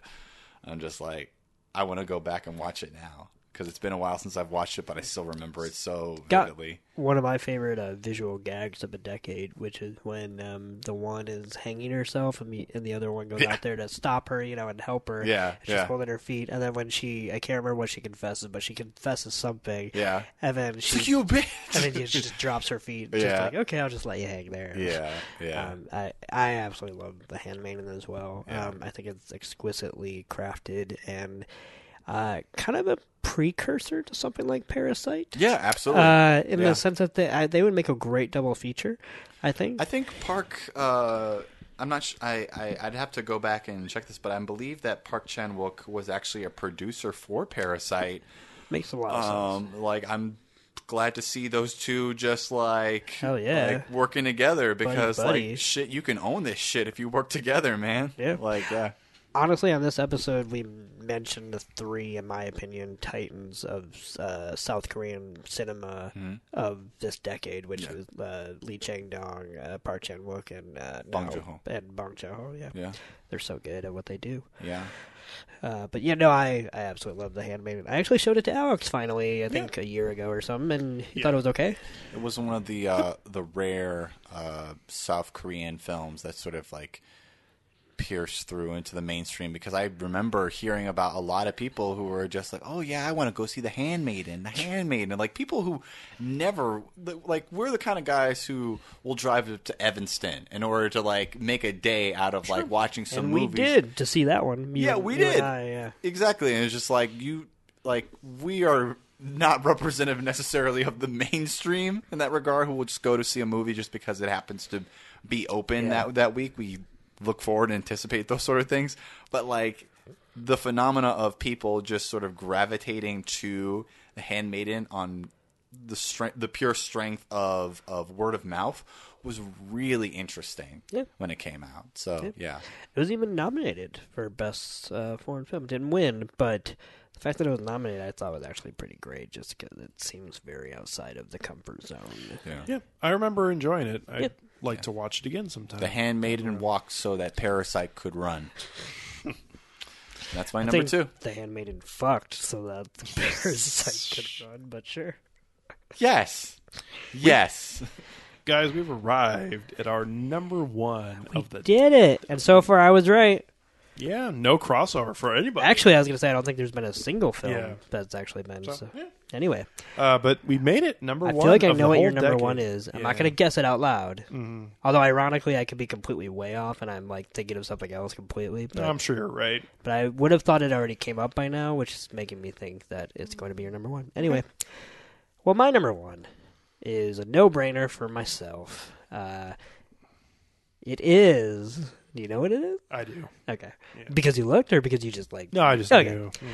Yes, it is the Coen brothers inside Llewyn Davis. Uh, it is an American masterpiece, in my opinion. Um, it cemented Oscar Isaac as a force to be reckoned with, Mm-hmm. uh, in my opinion, in this decade. Um, I mean, he was doing some work before it for sure, but like from this point on, He's he- been doing work since. Yes, kind of. but he's never been better in my eyes uh, than he was in Inside Llewyn Davis, a, a film that I think is genuinely amazing. Um, oh. from the. Uh, Oh, Adam Driver. Oh yeah, so good. Outer space. Outer space.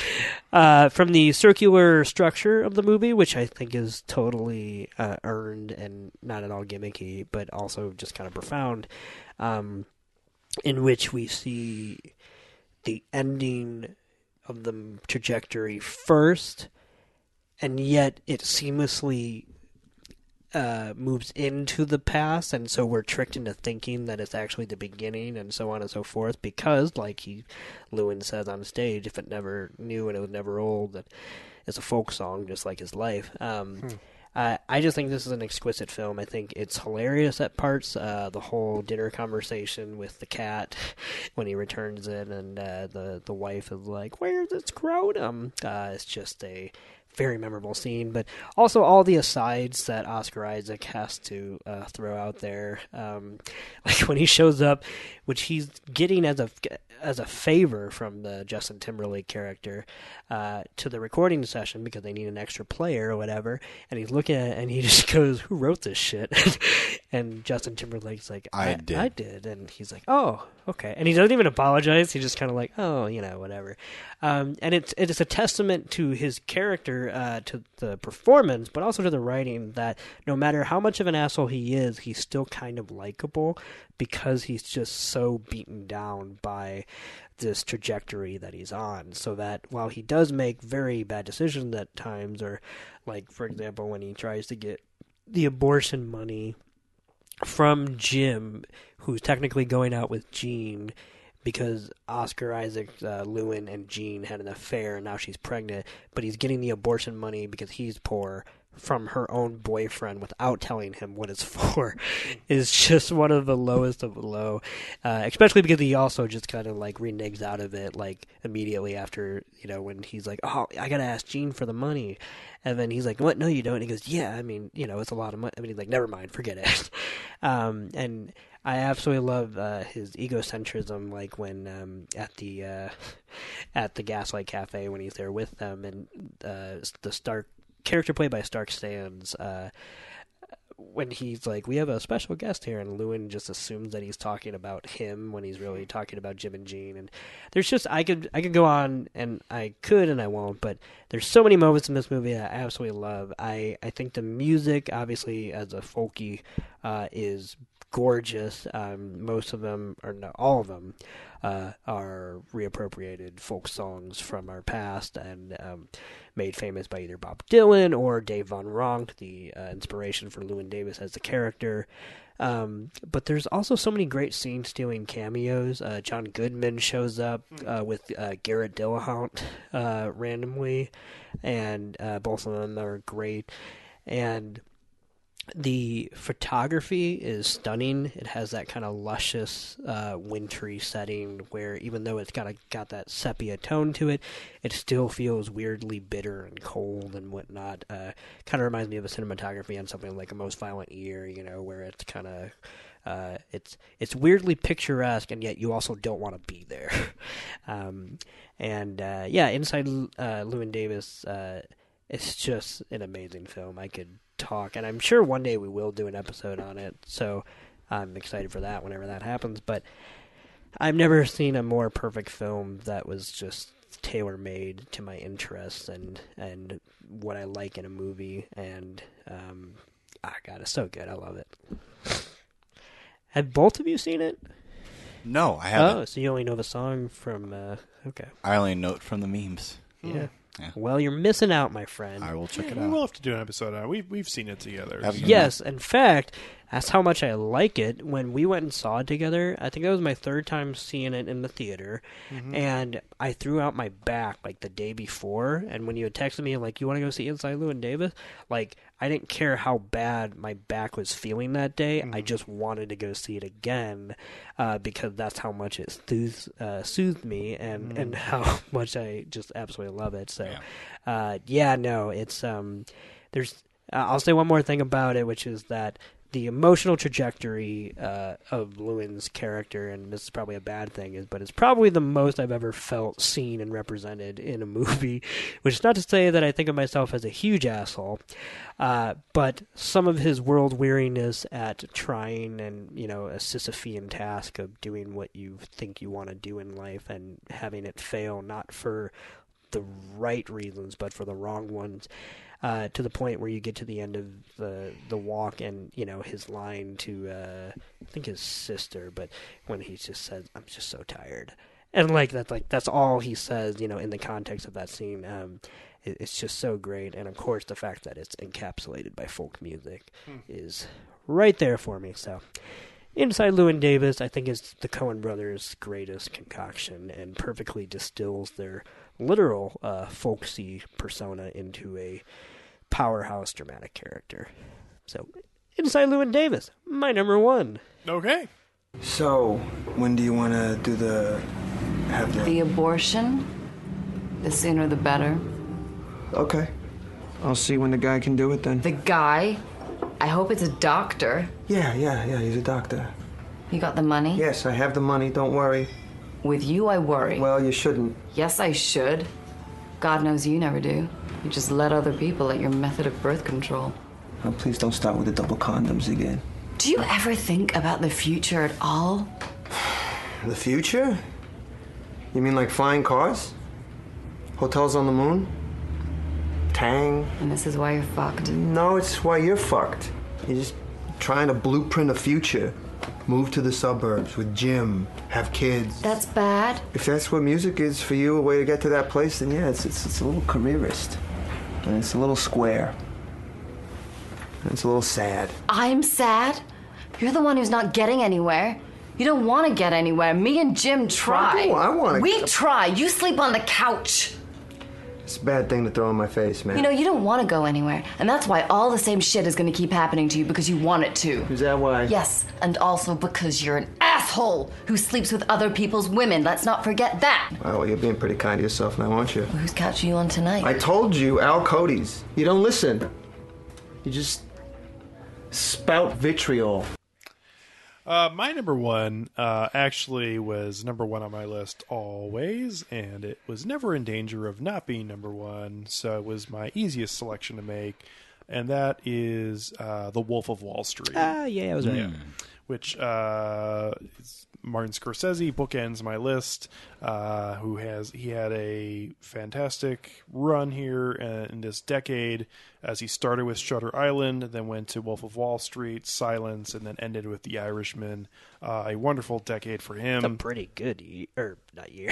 Yeah. year. Yeah. All those movies. No, Yeah. but yes, it is. No, yeah. I mean, those are four winners and four pretty different movies. Um, so he, he did some really good work uh, in And this he- decade. Was Hugo in this decade? Or was that, no, that was okay. That was in never like mind. 2008 or 2007. almost, anyway. Yeah. So, Wolf of Wall Street, um, you know, Nick would just mentioned about his interest in, in landing on that, and, and I feel like this. Not, Hugo's 2011. Was it really? Yeah, I knew it came out this, and that's another great movie by him. Wow. Yep. He directed five films? Okay. Yep. Good- Sorry. Good, for him. wow. All of them winners. Yeah. Um, it doesn't necessarily hit on my personal interests, but in terms of my film interest, uh, this is just so over the top, um, loud, in your face, comedic gold, basically from start to finish. Um, Toussaint make, made a mention on our Irishman episode about how funny that film is, and he is right. Um, as a lot of Scorsese's films, whether it be that or Casino, um, or some of his earlier works, are very funny. Um, but unlike those films, Wolf of Wall Street has a much different tone and is very intentionally hilarious as that is on the cusp of being a just true comedy from start to finish. Uh, that's not to say that there is not suspense and drama and just tomfoolery going on throughout the entirety of the picture, but that is a film that is meant there, meant for laughs, uh, and they are had from start to finish in a very long film, as it's a usual Scorsese three-hour movie. Um, but uh, from the first viewing, I just absolutely ate up the entirety of The Wolf of Wall Street. Um, I thought that uh, Michael Fassbender got bent over at the Academy Awards when uh, he lost to uh, Leonardo DiCaprio for The Revenant, even though I love The Revenant. Um, this is Leo's definitive performance, in my opinion, and he was very good this year in Once Upon a Time in the Hollywood. But this is exactly what Leonardo DiCaprio was born to play: are these insane, ridiculous, over the top characters that can do a lot of shouting and all that stuff. Um, he's delivering a hallmark performance of his own stereotyped persona in this film, uh, and also delivering on a character and somehow uh, pretty much perfectly landing on what Martin Scorsese's career has been is trying to showcase and build up these terrible characters without making them sympathetic figures. Um, and I think he does it masterfully again in this film. Even though I do think there are parts where people watch this and go, "Man, you know what? I'd like to be a billionaire." Um, but at the same time, there is never an instance where Jordan Belfort is could be thought of as a good person. No. he's just this unethical piece of trash uh, who goes around and takes people's money. He's basically a sexy version of Bernie Madoff. Yeah. uh, and thanks, Nick.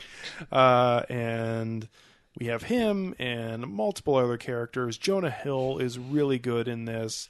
Uh, he's not playing a comedic character, but a very good performance by Kyle Chandler. Uh, he gets lobster thrown in himself in this. Uh, also, money, as uh, Leonardo DiCaprio refers to it as fun coupons, which is great. Um, and uh, this is actually an early, somewhat early performance for uh, Jon Bernthal in terms of films. Um, and he's become a really solid character actor uh, throughout this decade. But he's great in this movie as well. Um, and obviously, Margot Robbie. Um, this is really where she rose to prominence, too. Um, so, Wolf of Wall Street is funny and a great watch and just just wonderful. Just a really really good film and for my personality, it really doesn't get much better than that. So, huge fan. Number 1 on my list is Martin Scorsese's The Wolf of Wall Street. I feel like if a uh, therapist was listening and psychoanalyzed us right now based off of our our number ones, they'd be worried for very different reasons about both of us. But I absolutely love The Wolf of Wall Street as well. Yeah. Uh, I think it's uh, it's one of those where I mean I liked it when it first came out, but I Mhm. definitely have to I had to come around on the three hour running time because the first time I watched it I was I liked it, but I was also like too long, just whatever. Now I think it's actually his best three hour film. Like I Hmm. feel like it's the one. Like it's not my favorite Scorsese film, but I do think it's the one that actually does earn, if not thematically, bludgeon you with its three hour running time uh, for good use. And I I like that movie actually more every time I watch it. It's just, it's very very good. I'm glad to hear it. Yeah. So, all right, the final uh, thing on our. Uh, I know what this one's gonna be. Yeah, You do? I've got a pretty good idea on what it's going to be. I'm be. pretty as sure well. we're thinking the same thing. Okay, so so we'll see. Yeah. Yep. hmm So we'll see Yep. what he said. If he says something different, I'll be.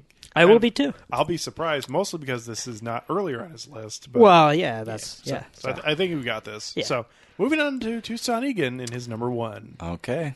My number one is 2014's Ex Machina. Yeah, that's that's what we both assumed. Yeah. Yeah. um, I still maintain that Ex Machina is, if not the best sci-fi film of the past decade. I think it's definitely one of the best sci-fi films of the past decade. It's one of the best directorial debuts of the past decade for Alex Garland. Um, yeah, I can't sing this film's praises high enough. I think that it is a it is a lean one location uh, pretty much three character centric like sci-fi film that constantly poses deep questions that really pull me into this universe not just into this uni- universe necessarily but also into sort of like my own sort of questions as to like how science how artificial intelligence would function in a real world setting. Uh, the conversation between uh, Nathan and Caleb about the utility of gender and sexuality in a artificial intelligence still strikes me as like one of the most memorable like exchanges in that entire film. Not only for the fact that it sort of emphasizes their respective personalities and their own viewpoints not kind of kind of leveraging one as being more uh, valid than the other but just the fact that having looked back on that recently and realize that there's a whole other layer to that exchange for the fact of who was allowed to participate in that exchange when it turns out that there are actually three people in that room and that one of them cannot talk and that one of them is actually an artificial being that has been foisted with uh, a female gender the very the very gender that is being like dissected between these two male gendered homo sapiens and it's just it it's it's it's fascinating to me like once you realize that it, it's there's no the ending wasn't going to be anything but that and yet there are so many other countless like great moments respective to those uh, to Domhnall Gleeson and to uh, Oscar Isaac and uh, who plays Ava Uh, Alicia Vikander. Alicia Vikander is awesome in this. It's just uh, an absolutely wonderful film, uh, and yeah, I, I all I want is more original like sci-fi films from Alex Garland. You seen? Have you seen the trailer I've for seen his uh, for his I've show seen, Devs? I've seen the trailer for Devs. I'm really looking forward Oh to it. yeah, I saw that as well. I thought that looked good. Mm-hmm. Yeah, I think that's going to be absolutely um, awesome, and it also has a uh, I can't remember her name, Sonoya Mayano, or I think uh, she's the one who plays Yoko in this film. The the, the Ah, character that I'm, yeah. I'm I'm referring to, like she is Yeah, going yeah. to be the main character in Dev. So I'm really excited for that. One of my oh, you go. Okay. Uh, one of my favorite scenes in any film uh, this decade was actually early on in uh, early on in Ex Machina, where he's describing um, Oscar Isaac's character is describing um, to Caleb about how he finally broke through on how to create artificial intelligence, basically. And Yeah, everybody's got a phone. well, no, I, I was more describing about how the brain needed to be able to move a little bit and, Mhm. and, and expand and contract, and how the idea of this creating this stiff, uh, you know, spot where this would be housed is not realistic for how The mind works, and yeah. can go even for a, a robot. Um, I just thought that was incredible. I mean, there are so many great scenes in that. I mean, just even the even the, it's probably for comedy, but even the the one spot where he's he, um, talking about but why do you like certain people? Let's just say it's black chicks. Yeah. Like, what? What's your type? Like of, of woman? Like no salad dressing. Like fuck you, man. Yeah. Um, yeah. This is that. That, that's a wonderful movie. It's Yeah. very good. Who are you gonna call? Ghostbusters. Ghostbusters. What? it's like yeah. This fucking crass piece of garbage has a Jackson Pollock painting in his house. Yeah. Ugh. the first of all, I just want to say respect to Sant because we both chose Oscar Isaac performances as our number one. Yeah. Uh, but also, I want to highlight Oscar Isaac's performance in that movie Mm. because that is such an atypical performance for that kind of genre Mhm. in the sense that it so perfectly is a weird marriage of silicon frat boy Mhm. with actual mad genius that I just remember when I first saw it, I was not prepared for that. Like I would just uh, thought that either a it, it would have went one way or the other. Right. But the fact that he totally owns that kind of uh, melding, uh, and that's why he's gotten to where he is in that world, you know. But like, I, like the way they're introduced is, you know, like him after he's doing his like workout or whatever, and Yeah. but it like.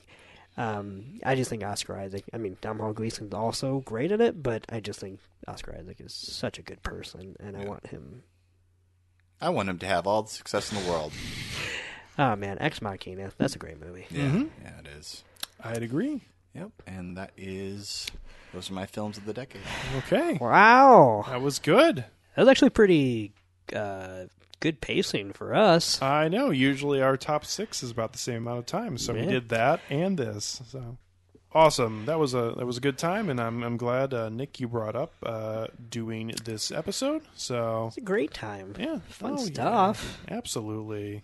So, uh, anyone out there has a top 10 list, send them to us at filmtankshow at gmail.com uh, or uh, send them to us on Twitter as well.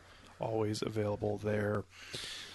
Uh, coming up on our next episode, uh, our first real film that we're going to do in the new years. We did Watchmen and then also um, talking about our top 10 It's of true. uh, the We haven't decade. Done a normal episode yet? Yeah.